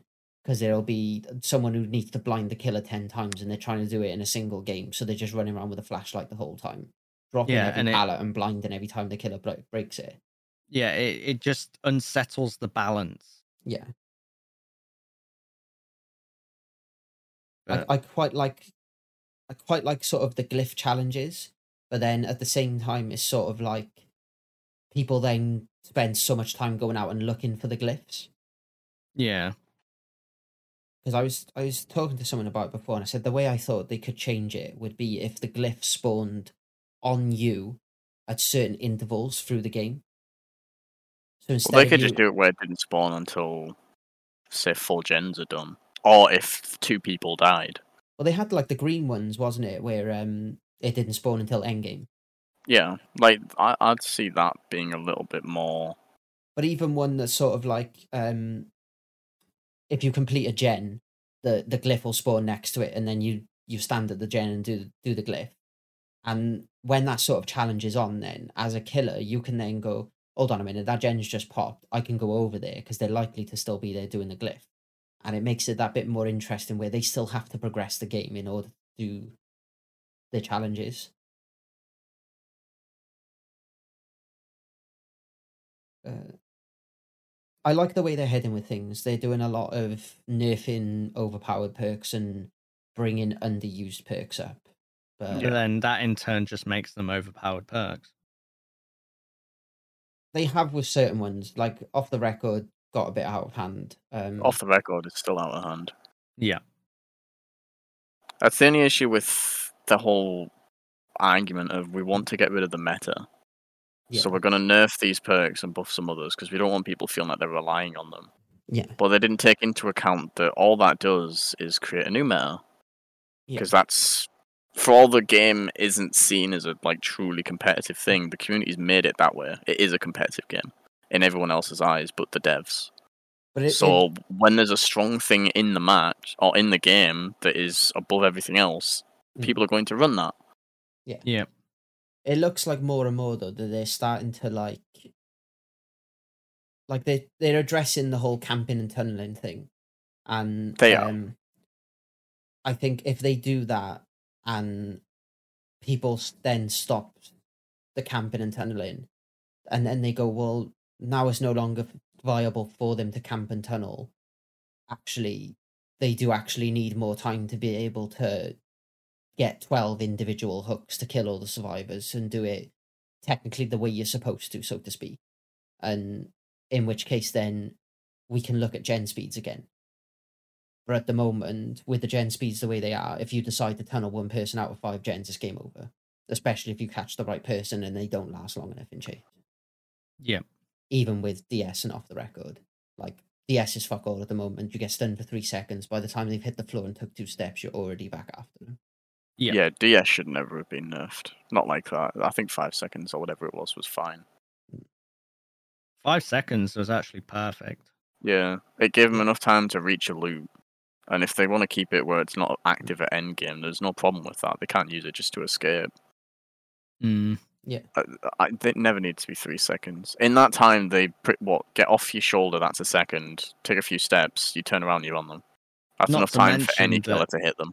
Not to mention that it deactivates in endgame anyway. Yeah.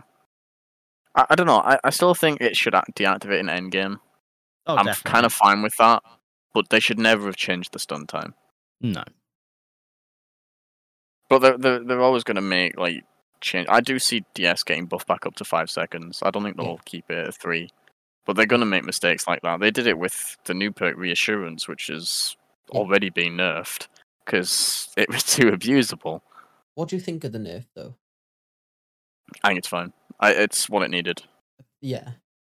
I, I do agree with that. I, I think we made our point when we went on to PTB and sort of Yeah. abused it ourselves and like I said, we, we proved the point. It's it's too strong. Yeah, like it It's is too case strong and too um trolling. It's too, yeah, it's too abusable from both sides, really. Mostly because the survivors, if they don't like you or you're not doing enough, they can just keep you there forever on the bloody hook. and you have to DC to get out of that match if the killer is also joining in on that, which Yeah. is something that the devs never want in their game. No, exactly. But now it's like it's a maximum delay of 90 seconds. So. Yeah. Which people will still cry about, but at the end of the day, you're not being held hostage. You will. People were crying about the fact that it was going to get nerfed anyway, saying the only people complaining about it are people that are tunneling and camping. That was like the main argument I was seeing. I'm like, if you can't see how abusable that perk is, yeah But it's um the other thing I liked as well was um do you see the change they made to low profile? Yes. yes, I know we had a long fucking talk about that on the last podcast. Let's not go back to that one, but I do I do like that idea of it. b- Yeah. Like um so the way Scott um I was watching him talk about it and he was like it's the change in the description of the last survivor able to progress the game. So if you're slugged or hooked, you're effectively without other perks. You would be waiting to be picked up or unhooked. So you cannot progress the game yourself. And that should activate for all like last survivor perks. So for example, you could have Sole Survivor activate if they were the last person not hooked or slugged. Yeah, I do think Sole Survivor should also be brought up to that standard. because that'd be quite it could be quite interesting then of the fact that like you could be like 20% left on a gen knowing that the person on the ground who's slugged is got adrenaline. You've got that 75% speed boost to the gen to finish it. They get a they can save but then sole survivor is now deactivated so you lose the buff but it's giving you that little boost so to speak. Which yeah, it'd be quite shitty to deal with as a killer, but how many times Uh are you in that scenario? But then, with that in retrospect, how many times are Swifts going to abuse that logic? Where there's a gen that's, I don't know, halfway through, they're in a ma- like they're having a back and forth that they're really struggling with. Mm. They'll just have a teammate run at the killer, get downed, force the Mm. gen to pop, everyone has adrenaline, everyone's fine. Yep. There will be scenarios like that where they'll abuse it because they can. It's the Yeah. same as reassurance. We we knew it was stupidly broken. We went to prove our point. Yeah. We abused it. We proved it But with that, if then, they that would is- do that, with is- gens as well, they're going to do the same thing. That is still down to the killer. No, because it's, you- it's down you- to the survivors. No, because if you know they're a swift, as long as there's two people on their feet, then Sole Survivor wouldn't activate.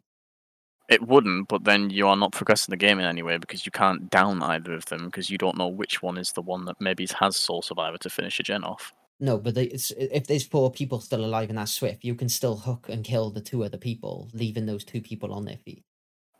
As long as two people are on their feet at any one time. But it still feels very counterintuitive that you feel as a killer that you can't Mm. down either of those two because it forces that perk to activate. Mm. It doesn't feel right. And so and Swifts would abuse it in that sense. They would just run at Yeah. the killer knowing they're they're invincible because if the killer downs them, the gen finishes. Mm. And then they get adrenaline and fuck off.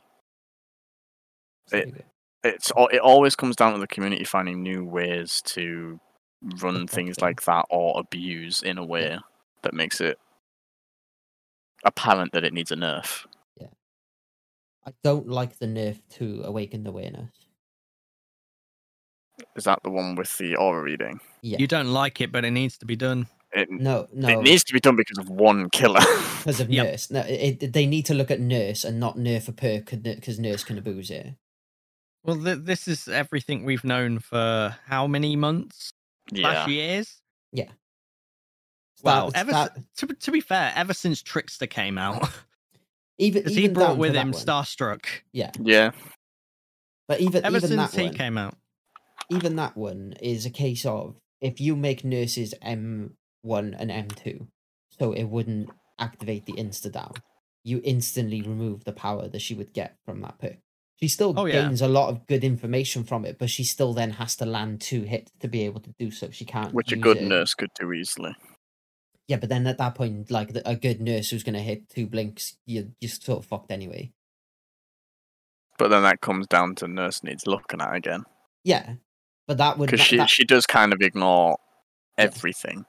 but that would completely nullify the whole brokenness of awakened awareness. Like the two second lingered, I think was fine, even with it being buffed by lethal pursuer to have that four seconds. Four, four seconds of aura just after you've hooked someone's a little bit much. Mm.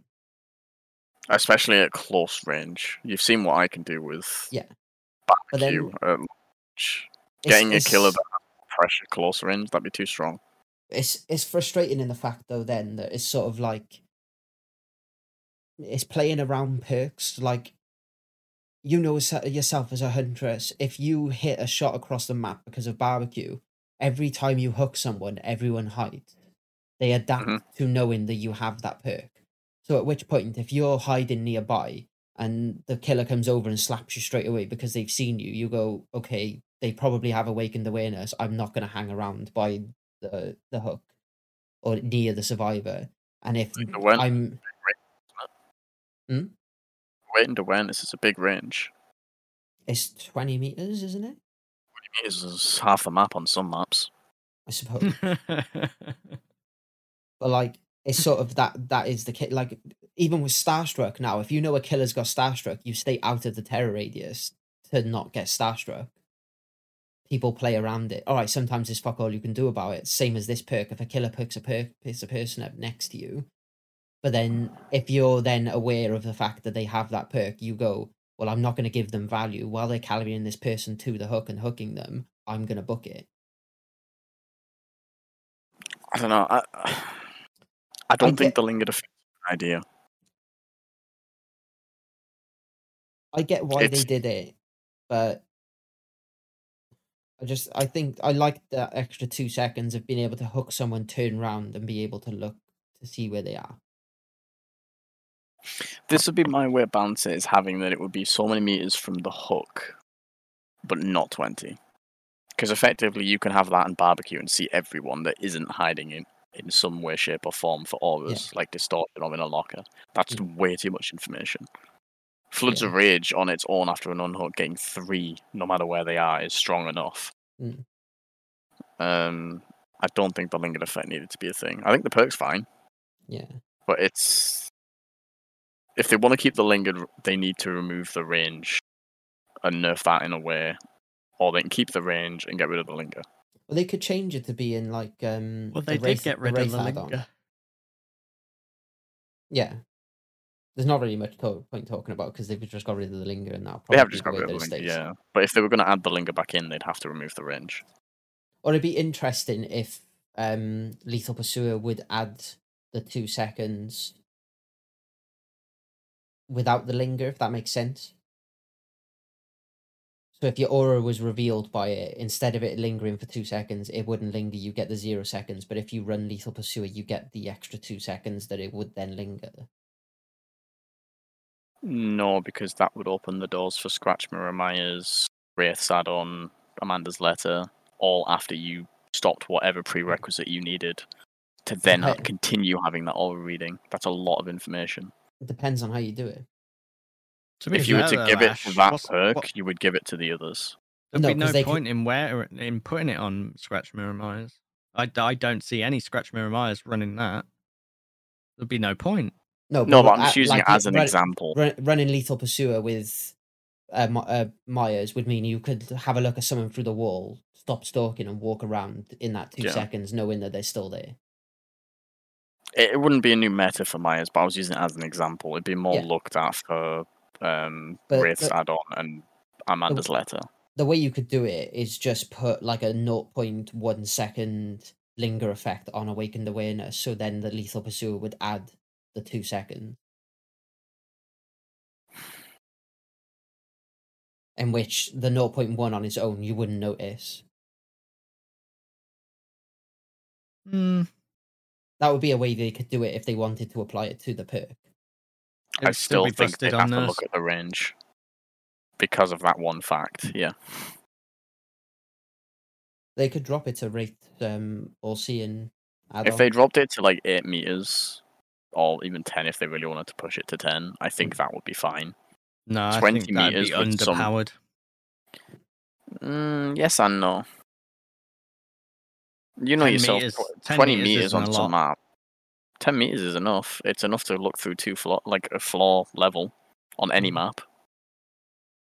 I just I, I wouldn't see the point in that. They wouldn't want necessarily the perk to come out underpowered. They've they've kind of stopped doing that because it doesn't sell. No, they tend to go But you overpowered still- and then bring it back. You still get the aura reading while you're walking. You still have that. Uh, It still has information in it, but you have, as a survivor, that little gap between barbecue's range and that perk's range that you still have safety to a degree. What's uh, barbecue's thirty two, isn't it? 24, isn't it? Thirty-two, The 32. Yeah. I believe so. No, it's But forty meters. like- Thirty-two meters or forty meters. One of them. What am I Maybe thinking of as 24?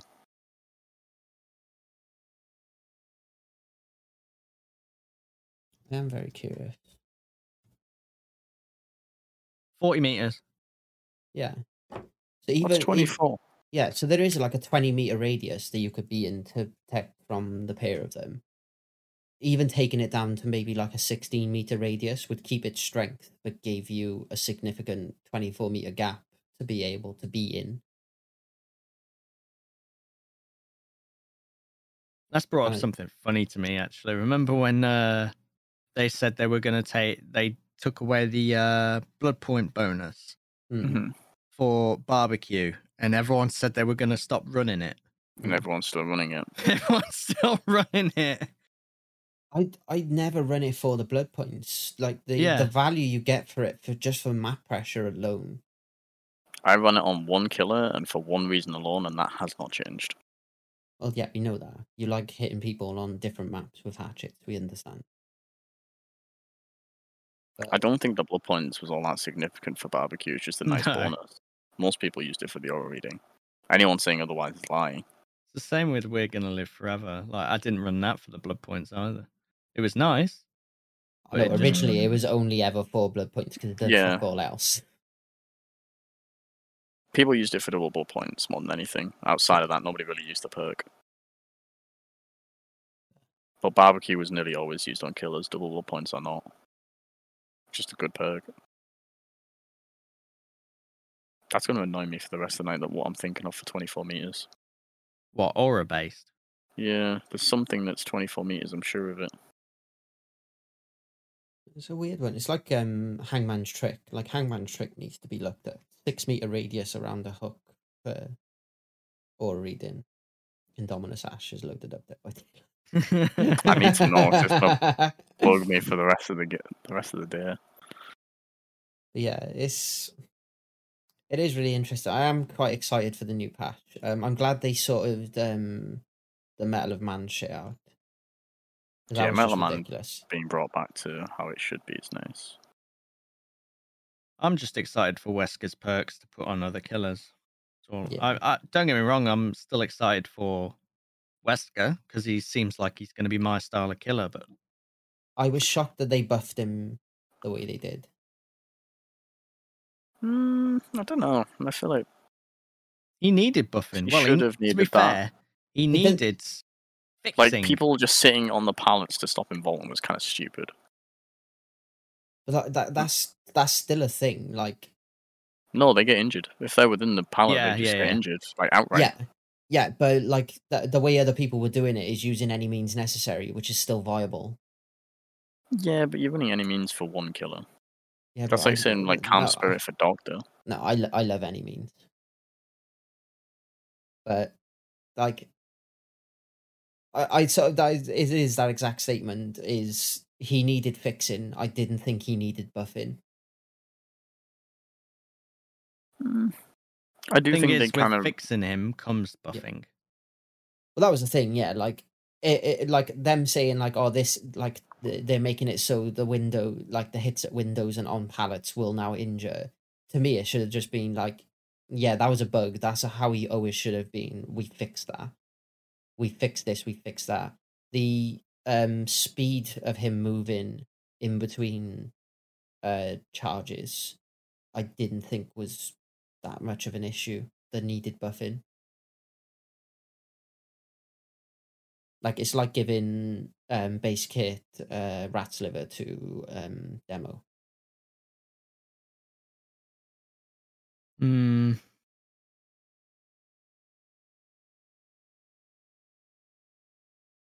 Which demo probably deserves to be honest, but there we go. I don't know. I think demo's strong enough. I think he is. It'd be a, but it'd be a really nice quality of life thing to be able to run other add-ons when like you know yourself, like timing your shreds. If you used to running Rat's liver, you're used to timing your shreds off using Rat's liver, so you'll tend to use it a lot more. But to be fair, I never ran like rat's liver anyway. Mm. To Yeah, me, that's they're not his strongest add-ons. His strongest add-ons are Barb's glasses and Black Heart. Which one's the black heart again? Black Heart is hitting someone with a shred, fifteen percent recovery. Yeah, and then the the Barb's glass is the pallet, isn't it? Yeah. Yeah.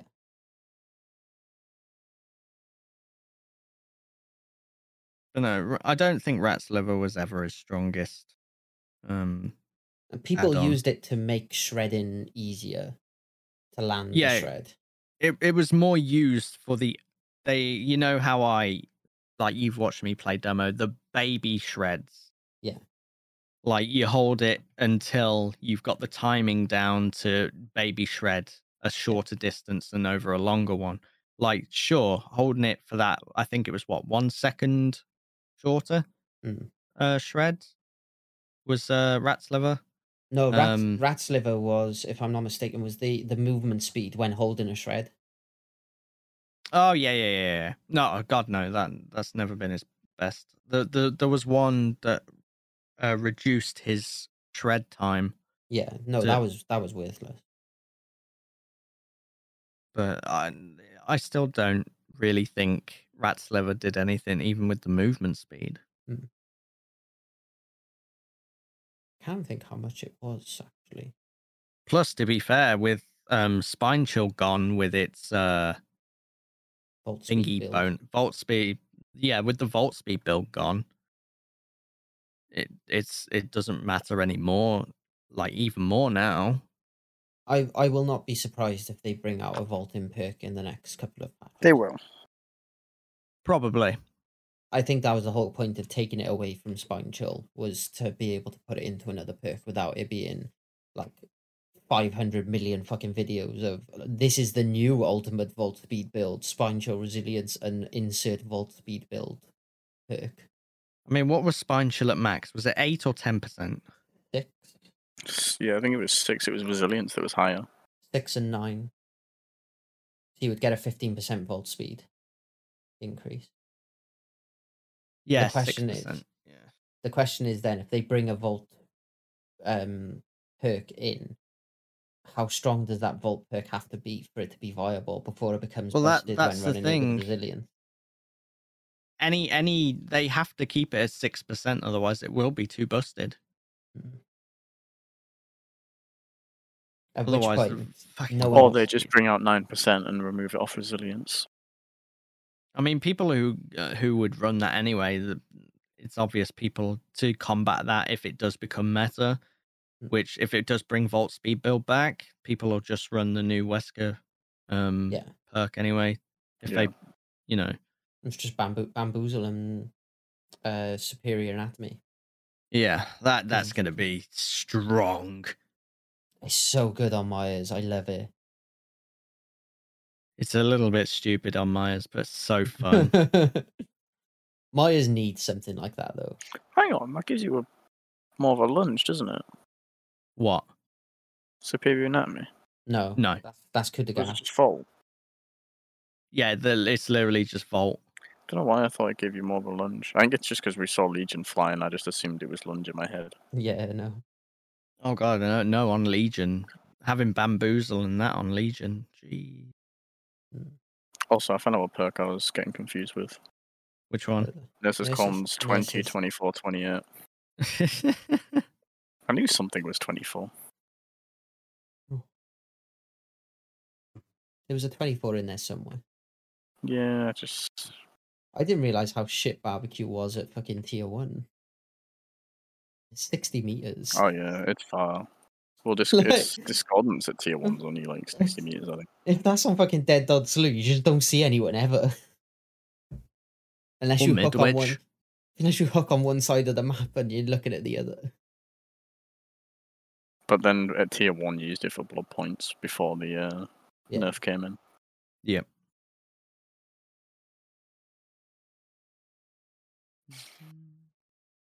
No, it's the the last few updates from um Dead by Daylight to me have been steps in the right direction. I just like the blood point reduction for uh Yeah. the like the items Yeah. or the nodes, should I say? The nudes.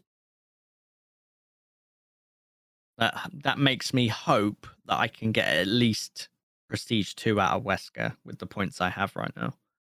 Have they mentioned if they're changing BT at all? Um, BT's going up to The base the Oh, no. base kit the base kit's going up to ten percent and Yeah, 10%. base Yeah, they haven't mentioned BT yet. they haven't mentioned BT, which So in As which case BT adds another ten percent. unchanged. So BT adds another 10 seconds. yes, So far, until they release something more. Because they could end up addressing that with the patch notes that we'll get on the day. Hmm. It'd be interesting to see because I like then- the change they made, the 10 seconds and 10% haste. But then people just run off the record anyway, so BT is really not that significant. Nine That's times out of true. ten, if you're solo queue, someone's running off the record. no one's going to run BT over off the record. No, I know. But To be fair, now with it being ten seconds, though, I can see people not running off the record and changing it for something else. You're I mean. laugh. Uh, no, I do think, but there is a big potential for it. I think they might bring down the time for off the record soon for the endurance effect. I think they'll bring down the time. I don't think people are going to stop running it though. I I think they will. I think people run it just so they actually have the time and opportunity to get to somewhere safe. And I I think ten seconds is enough, personally. Yeah. With the 10% haste as well, yeah. The only issue is is getting hooked in a dead zone and the killer body blocking before you get to a loop. Or Uh, survivors. Yeah. But like it's just- it's the game. Like if you're gonna get hooked in a dead zone, you're kind of fucked. I definitely want to test adding all the movement speed on again though, with the new Yeah, um, percentage for haste. yeah. With um no one left behind and Uh, Guardian, and babysitter, Guardian. Dark Theory as well for the extra two percent. Hope. Yeah. See them fly across the map in ten seconds. Easy clap. It is interesting. And they they addressed obviously um the amount of pallets on RPD. Yeah. That was a very satisfying thing to see because even as a survivor main, that shit was dumb. Two fucking pallets either side of the bloody stairs. The question will be: Will that be the only thing that they change? Is to take out one No, of those two they'll- pallets, They'll or look at the other loops as well. or will they take pallets off the other loops but leave those two there? There's no 'Cause way I- they leave those two. That's that- like having two shat pallets. No, this is behavior. I would not surprise. It would not surprise me No, the slightest. They, they'd remove one. If they don't, I'm running fucking blood favor. Every single killer is having blood favor on. The thing I've noticed more and more is every like the last two maps. So they've done the rework for this. So say that's two maps and the Garden of Joy. So they say the last three maps that they've released that have been redone, even down to I think was it Haddonfield done before that. Mhm. all of them Yep. have massive holes in buildings for you to be able to fall down. And I feel like they're just doing it for JRM at this point. Still waiting for them to rework Swamp. Yeah. Swamp's the only one that hasn't been reworked. No, I don't think Swamp needs reworking. bloody does. Grim Pantry does, but the Pale Rose doesn't. Nope, both shit. Grim I'm Pantry's very main biased, building though. is- I'm is very on. biased. I hate Swamp with a living passion. They need to I'm fix it in with it. terms of I think if it looks a lot different to the other maps in terms of graphically now. So it Oh yeah, I think graphical graphic wise they updates. could have that. But Let, let's get it right, Ash. You're okay with it because you're a Huntress main and Huntress thrives on the Swamp. no, even like playing Trapper when you're the killer, I think the map's Fine. Okay, The so only you've issue just I have named with it is, another like- killer that thrives on Swamp. you've just named both killers that thrive on Swamp. I think the only issue that, Gri- that Swamp maps have is Grim Pantry's main building is too diverse, and they need to look at the loops for that. And if they really wanted to look into the pale, like the top of Pale Rose for that loop, I don't think it's that busted though. Then maybe look at that. But I honestly like the loops, the totem placements, everything is quite good. It's one of the maps they got right. No, I I think because like even um didn't uh Macmillan get a rework? Macmillan Impro- did, but a lot of the loops did the same. Yeah, well, It's only To be recently fair, they've like- added the new loops, isn't it? the swamp didn't swamp come in with Hag, Yeah. I believe. Yes. So it is probably one of the oldest map. But the, m- Swamp was actually one of oh, Swamp was actually Swamp was one of the first that got first redone. ones. Swamp didn't get redone though. It did. It, it did. Did it? They, It u- they used yeah, to be yeah. like they used to be like twice the size, and they brought the maps in smaller. I Grim, can't Pan- Grim Pantry back when it first came out was disgusting. This is this is why um, hatch spawns are so fucked on that map because they move the map inwards but never I change the hatch spawn. fucked, though. I think the hatch spawns are good for that map. No, that, that hatch shouldn't spawn on the corner of the fucking map in between I two think it walls should. and a log. I think it should. It should be hidden. It should use more of the map. I don't like the hatch normally spawns like quite into the map. I'd like the outside use more. Yeah, Same if- with the if- totem placements. If if that's the case, fine, but do it on all maps because that needs to be the base Yeah. of it. Then I would agree Totem with that. placement should be the same. Like those little like tiny L loops you get on like the edge of the map. Totem should spawn in those. Hmm. No one checks a Z wall for a totem. Exactly. Like it would use more of the map, and I think it would be a good thing for DBD. Yeah. It's one of the main reasons why I think the map's good for both sides. Yeah. Is that the hatch is difficult to find as killer and survivor, so both chance like both parties have an equal chance of finding it. Can we just say? And the totem placements are all over as well. Can I just say though, if you get um Grim Pantry and your hex is on either one of the permanent token Oh, yeah, in the the middle of the map on like full fucking display, On the two rip. rocks. just rip. You're basically playing no no hexes at that point. I've only I think I've only got lucky once with the that kind of situation, which was actually recently with my Deathslinger game. Mm. Because I was running Devour on that, and the it, the Meg and the uh, Yun-Jin kept trying to go for my totem, but I kept uh, downing them near it. It can be hit and miss, to be fair. Like if your hex is in that sort of area and they are adamant that they're gonna get your hex, then you or can Oh, you have a use clear it. line of sight on it. You can use it to your advantage, but at the same time, is how much they get done while one or two people harass your totem. And what that totem is. Like, if it's haunted grounds, yeah, crack on. But but yeah, going back to Swamp, I think everyone has reactions to maps when they load on either a survivor or killer. Either they don't like it or they do. Mm.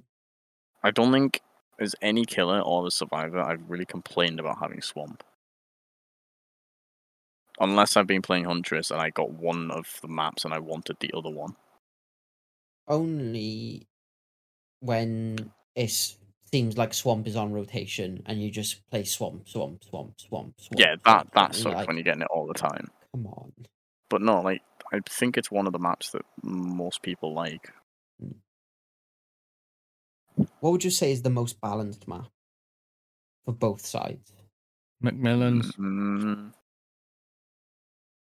Macmillan has always been that. Yeah, probably Macmillan or Maybe not um the likes of what Sheltered Woods. I don't think Sheltered Woods is very balanced. I think that's more killer the orientated. the only yeah. thing balanced about Sheltered Woods is the gen spread. The loops are a Mm. bit shit for Sheltered Woods because it's just the outskirts of the map. Yeah, and there's the- like what eight pallets, Yeah, it's just a huge dead zone in the middle of the map. and then there's the split, the split one. I can't remember what its name is. Um, Azarov's resting place. No, that's uh, um, I I know know, which one you mean. I'm trying to think. Oh no, no, um, suffocation pit. yeah, suffocation pit.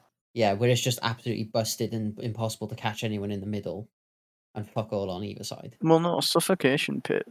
The the the pit bit at the end is usually quite good on loops against some killers. Yeah, like the the Like, middle bit is like pain. Very easy to three gen though.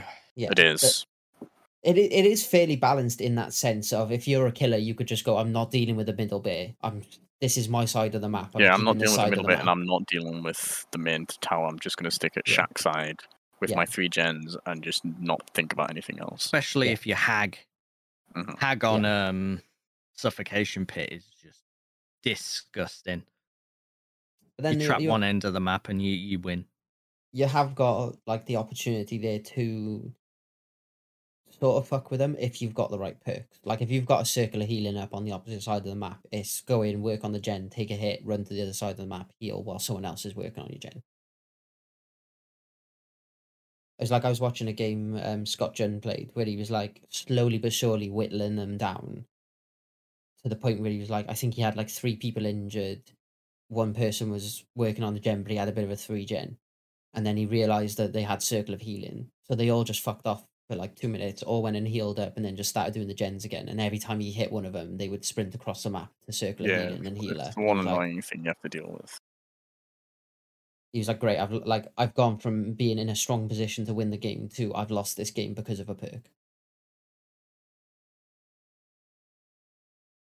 Mm, So I was which gonna, I was gonna say Autohaven could be kind of balanced, but then some are, some ain't, and Yeah, it can got the same depend kind on of the thing. killer. Azarov's is not balanced. some rotations are. Well, Uh, it, ga- it comes to the same. It comes to the same thing as suffocation pit. Yeah, it's if you pick split. if you pick one side and you just stick to that side, it's there's not really a lot survivors can do. But then you've still got to be on top of it to be able to deal with them. No, I, th- I think all the realms have maps like that. The one side, and then they've got some that aren't. See, for me, and I'd I'd love to see more maps in the realm. Um, is Dead Dawg. I don't think Mm. Dead Dawg will get I don't think another. I don't They'd think have it to will. release another cowboy like killer. Yeah, And I don't see him doing that. It depends on how not. they do it. They could have like a Western Mm. style killer with like a Yeah, lasso I or could some see shit them like adding that. another one, but it won't be anytime soon. Even like a, th- uh, I thought about before of like a headless horseman style killer. Well, the, there's the knight that's come in, but that's, Yeah. I wouldn't I- even say a headless horseman Headless is Horseman. cowboy esque. Mm. No, So no, that's like, more- We're, we're going to ignore the cowboy esque thing. Headless Horseman? How is that going to work? I, I don't know. I didn't think that far ahead. I've just thought about it being a potential killer. It's a horror First character. of all, you've got the blindness aspect of it. Doesn't have a head. Might as well play in silence. Listen, Second of all, the Listen, dude's got a horse. You ain't outrunning that. Yeah, but that's like a bit. It's like a billy, isn't it? It could use his horse to charge like a like a billy. Horses. What's it gonna singing. do? Just normally trot around? I don't know. Right, let's put me on go the back to spot the here. I haven't- I haven't is. thought about that sort of shit, right? I just it- it- the headless horseman is quite an interesting character, and if they could bring him into Dead by Daylight, that would be pretty cool. No, no. Wouldn't work. Too many technicalities. Oh, just 'cause you don't fucking throw hatchets across the fucking room, all right? Leave him alone. Mate, how are you going to blind a headless horseman? he has a head, but he usually carries it like under his arm. so you're going to have to aim at his pelvic region You to be able to blind no. him. No, not even there, right? Stop that. Run that back. How the fuck do you blind the pyramid head? He has a head. He's got it fucking covered. What should you you do? Get aim- underneath it and shine it up underneath his fucking chin? But you aim at his head like all the other killers. You've just given us a killer that doesn't have a head. Oh, Does aim, Pyramid Head still has aim- vents? aim at aim at where his head would be. Aim at his penis. You can still blind the wraith when it's cloaked. You can't see his fucking head, can you? But he has a head. he still has a head. So does the headless horseman sometimes. He has like the You pumpkin head. if he's headless, I mean, he doesn't have a head. I didn't know write his lore, okay? No, but you brought him into this. No, but he like he has a pumpkin head. He's just lost his human head. Can we get a zombie killer that just chases people around, just has like the hand on the floor? Like he just leaves his body behind, leaves the hand, and then you just try and blind the hand like to the stop him thing, from for, the, the fucking hand from Addams Family. Yeah. what the thing?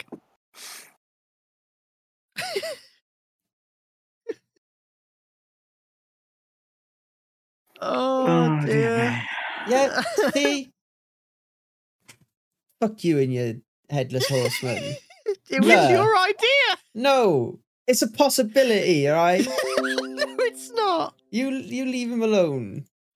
Or Maybe he is a headless horseman, but instead of carrying his arm, he just kicks it around like a football up and down. You got to aim up and down at his head to try and make sure you actually blind him. Look, they like that. That wouldn't be a cool killer. You have a look at that. no. No one's getting the fucking pallet blinds Fuck it, them. just blind the horse. Oh, he's got he's got base kit fucking Lightborn. All right, leave him alone. It's the wrongest killer in the game. Literally, you'd load in as a Swift with four flashlights and see as a headless horseman, be like, oh, for fuck's sake. Headless horseman and Franklin's just to spite you.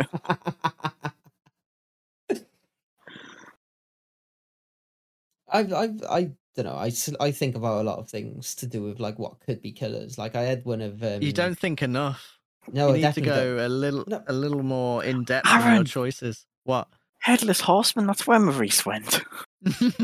See, true is happening. It's not fucking happening.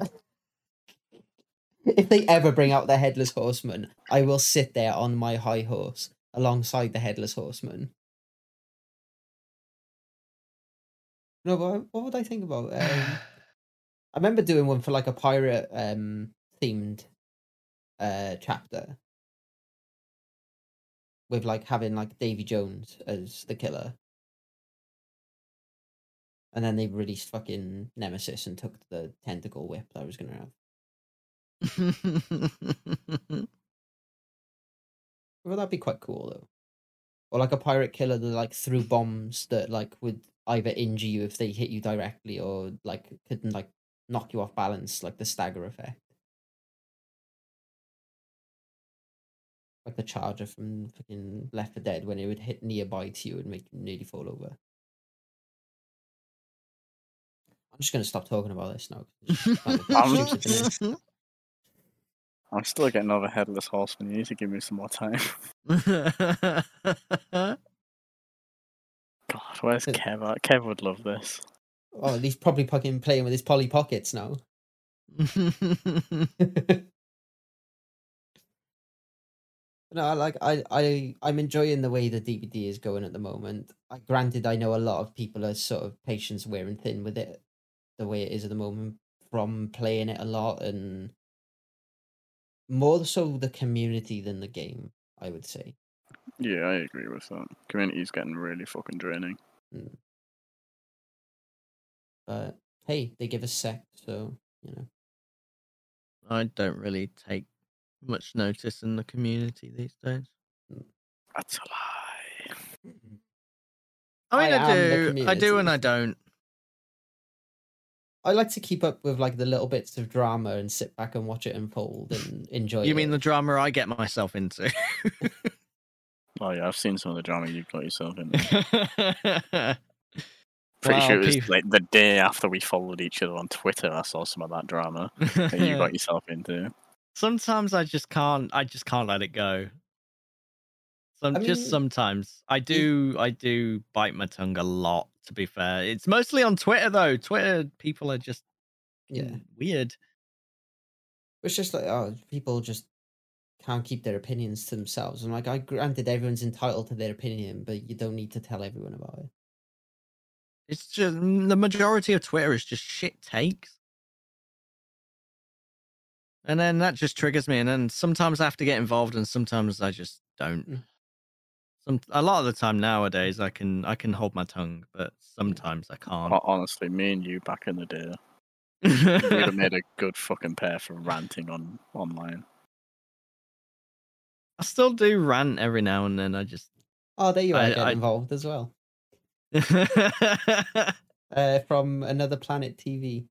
I did that did really tickle me. The the salty boy came into my Twitch stream last night and said, "I don't care. You're a three at best," because I told him I wasn't going to fuck them. oh no, I love Lils. She's great. She's brilliant. I do love her. I I played a game with her the other night. It was brilliant. Uh, She started laughing because I crouched in the exit gate and threw a pebble at her. She had no clue that uh, Nemesis had an add-on to spawn zombies in the the exit gate. So I like um I think I picked up a pallet and then slapped it on a zombie. She opened the exit gate and like sort of went to walk out and the zombie started going towards her and she was like, Oh fucking hell.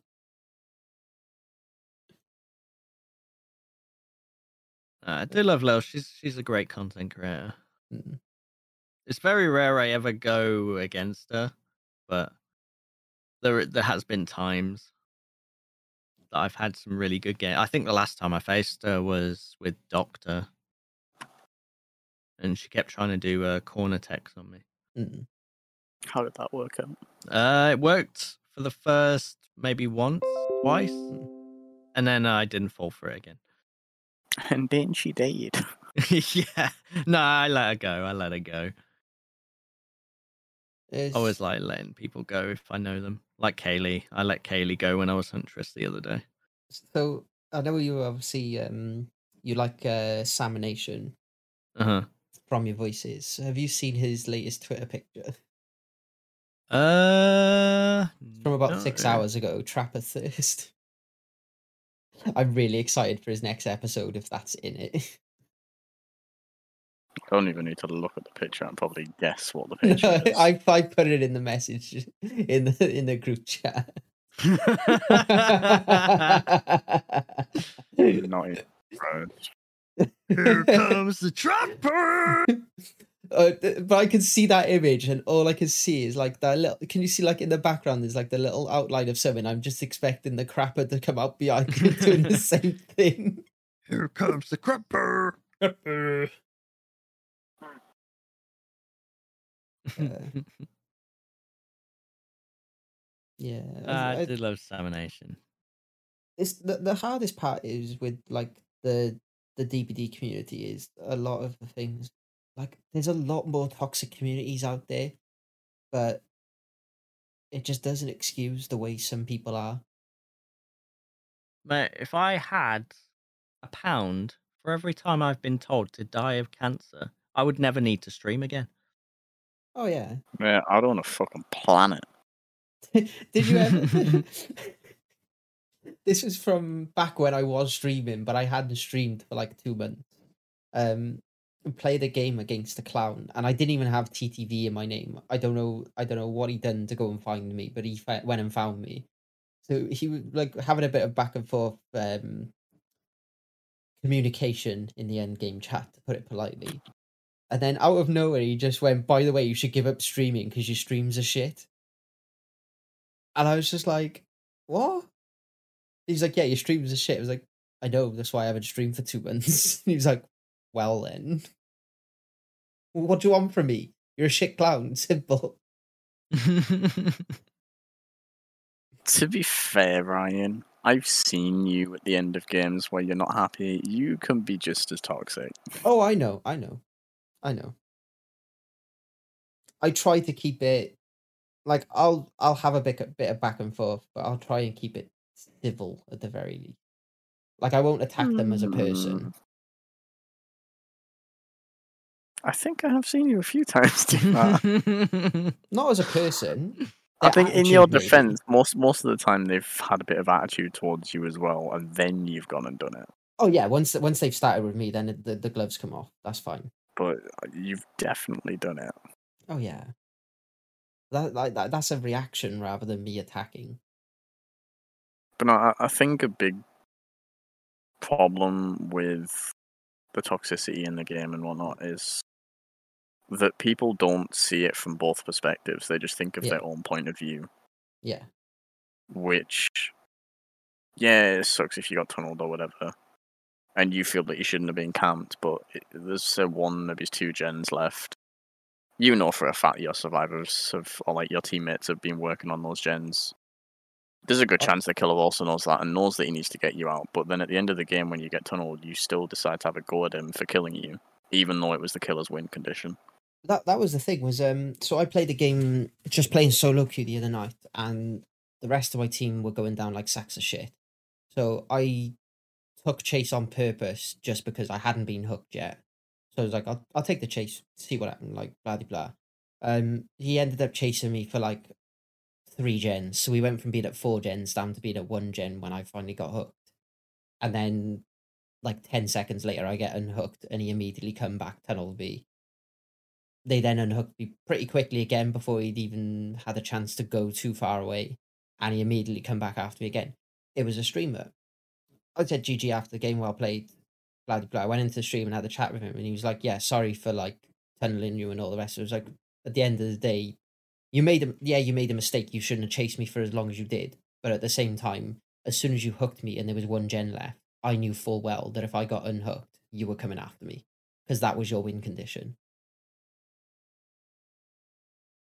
But unfortunately, not everyone sees it that way. Obviously, it works both ways. There's winning conditions for the survivors as well. Like Yeah, if they, if they feel that they've got no chance, they're obviously not going to touch gens. They're obviously not going to Yeah. rescue you when you're on hook because it's either you or them at that point, Yeah. or both of you in some scenarios. But the community just doesn't see that. Which it's, is it's a- all a huge me, problem. me. Yeah. Which, yeah, at the end of the day, it's you, you bought the game, you want to win, you want to have fun. It's. I just. I think a lot of people need to sort of take a step back after a game. Just to sort of think about, okay, well, why did that happen? Why was I the one that got tunneled, or why did I not get rescued there? Rather than just messaging the person going, "Oh, you Mm. shit at the game, stop playing it, uninstall it, whatever." Mm.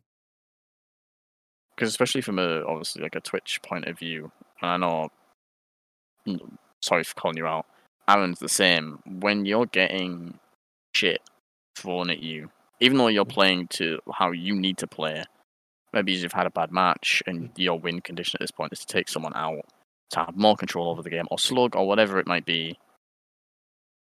When you're having that back to back after hacker games or whatever else, and someone comes into the Twitch chat to have a go at you, it does dampen the mood for the entire stream until someone or a game sort of switches that around. Mm. And it isn't good for anyone in that scenario, like the viewers or for yourself. Because I know Aaron had it the other day when he was getting hackers back to back, and I know you weren't enjoying that stream. No, it's, it's incredibly frustrating, and it's more annoying that it's been such a big problem for so long, and behavior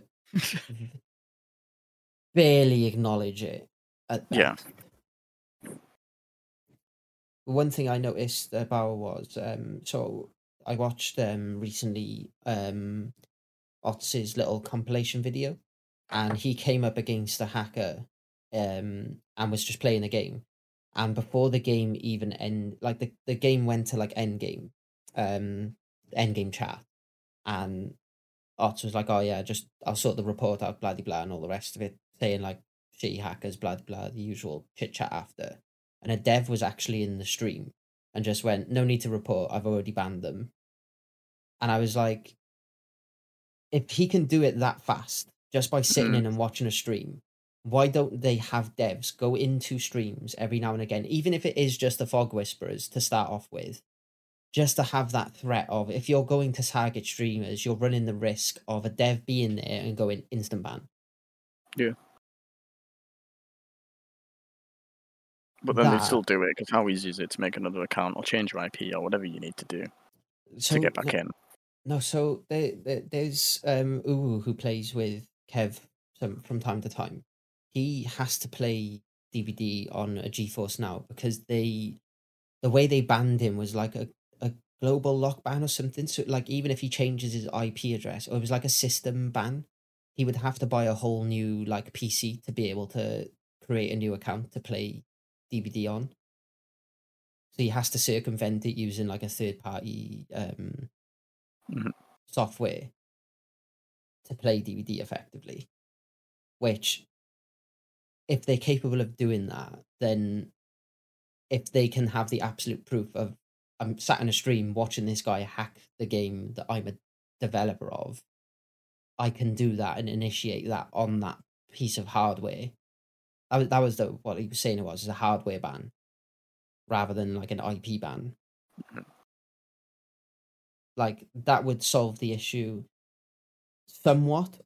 There would be ways around it. Obviously, there are ways around it, but the pure effort that you're making them go through would reduce the numbers, I would say, significantly.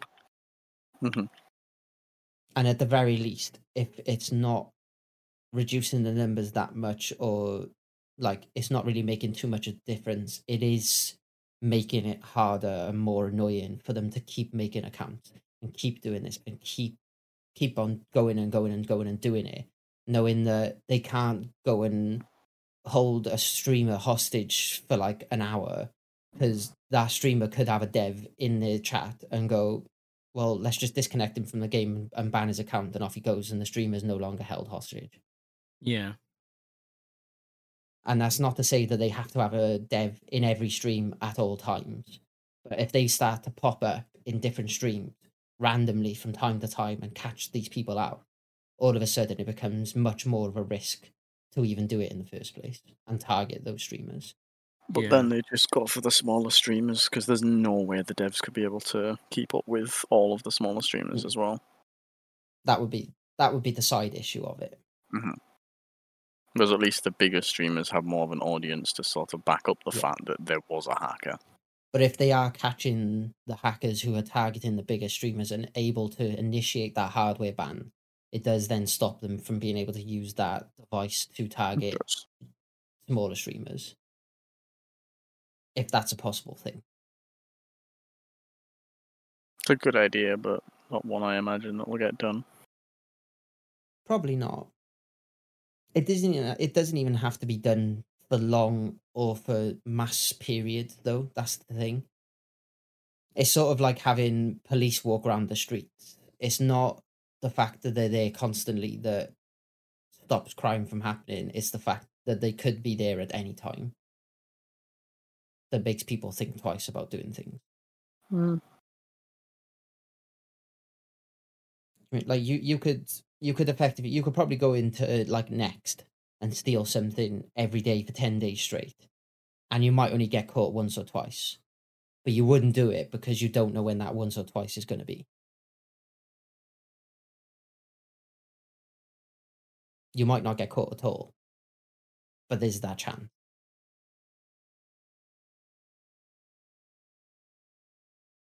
Also, just for when Kev comes back and reads this, you're a pussy. Me. Nah, you'll see.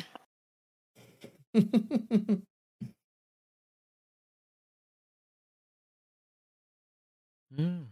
But I, I suppose there is also the other um, offhand of they'd need to sort of have the the resources and money available to Mm. pay people to just sit in chats like that and ban people.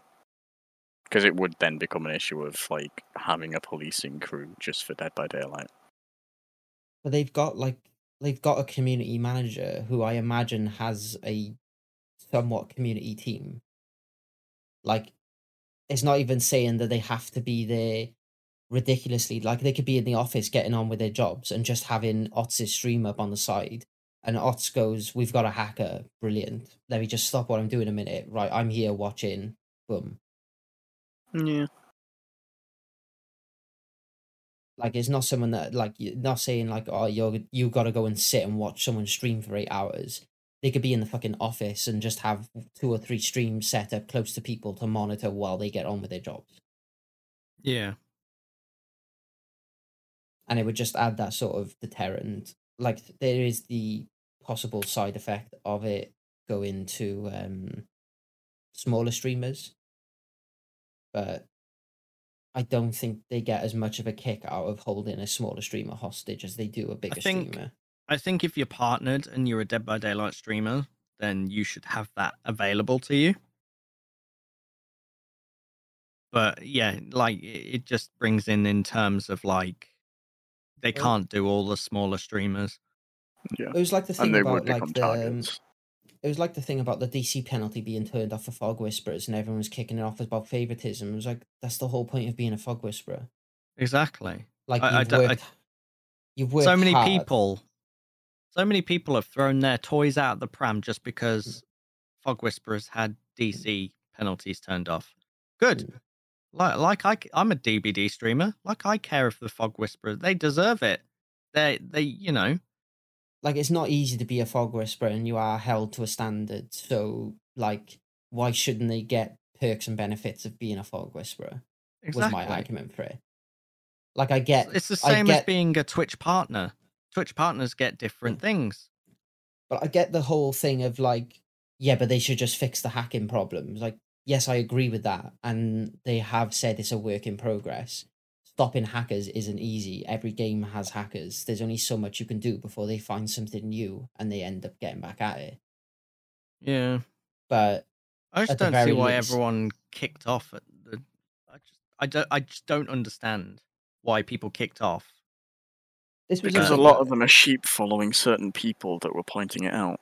It it Mm. did really make me laugh, but the person that did point it out and made a big fuss about it, being the fact that they were a former fog whisperer and were removed for their behavior, like Are we talking about Dowsy or are we talking We're about not gonna.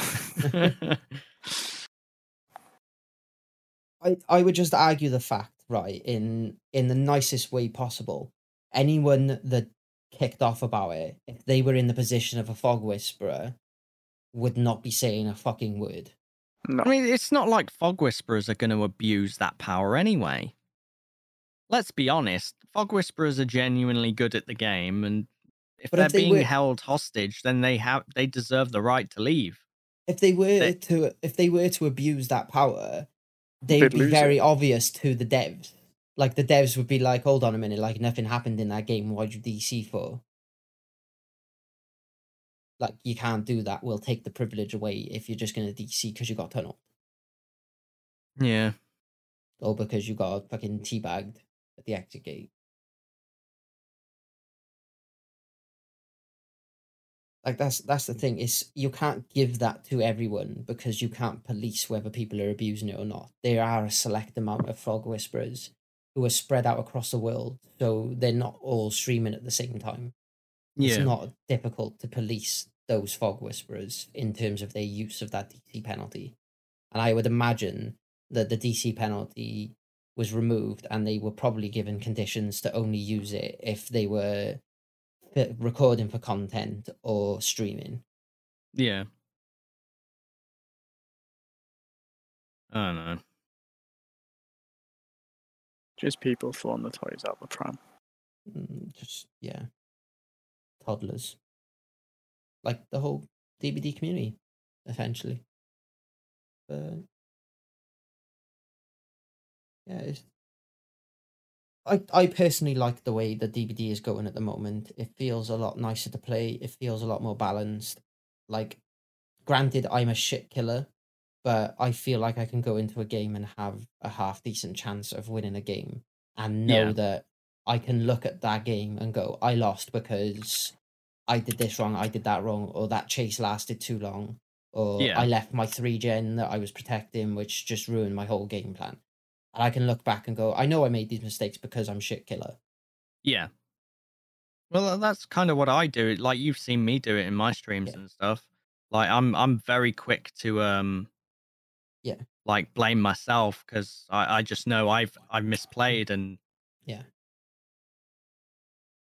Stuff like that. But you know, That that's that's the thing about like the last couple of updates. It's I it's put killer in a place where it feels like you can't look at a game at the end and go, I had no chance to win that playing well.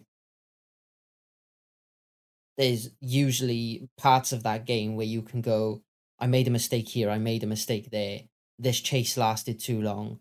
This survivor outplayed me, so the chase lasted longer than it I should it should have. So I probably should have left and gone after such and such, and so on and so. Like, you can sort of feel like you did have a chance and mistakes were made.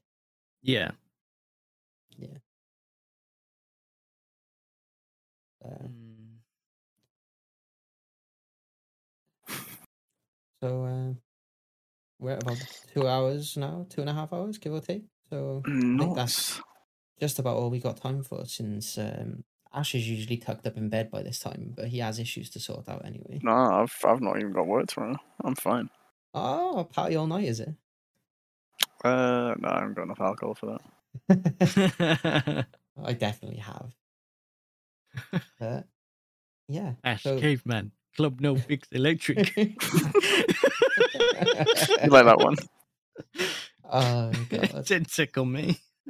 I'm glad. I was really hoping it would make you laugh out loud, but you didn't. I was disappointed. I was trying to be, you know, I didn't want to started laughing derail it. like, I know I fine didn't well to you're laughing. derail it.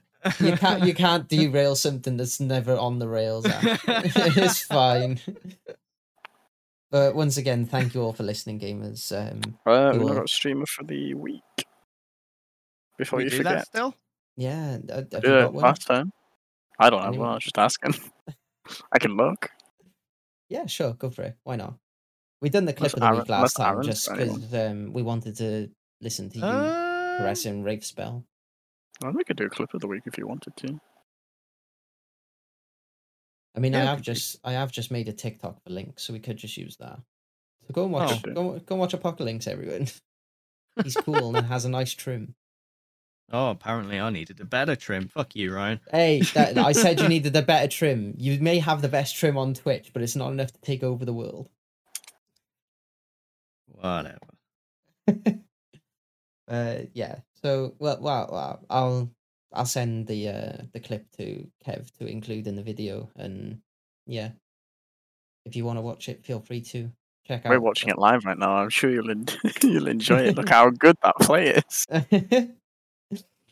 But check out Apocalynx. Uh, Oh, hello. Obviously, Indominus Ash, the two newest members of the Listen Gamer podcast. Um, don't check out KingKrazey because he couldn't be bothered to show up tonight. He was too busy touching grass. And then Yeah, you're stuck with us now. So good luck with the rest of your streams Pretty or your much. podcast, rather. pretty much. So um, yeah, leave all the good stuff: the likes, the comments, the rate, the five stars. If it doesn't include five stars, then please don't leave it. Um, and we'll see you guys next time. Minus rep tunneled me out. Bye. Bye. Bye bye.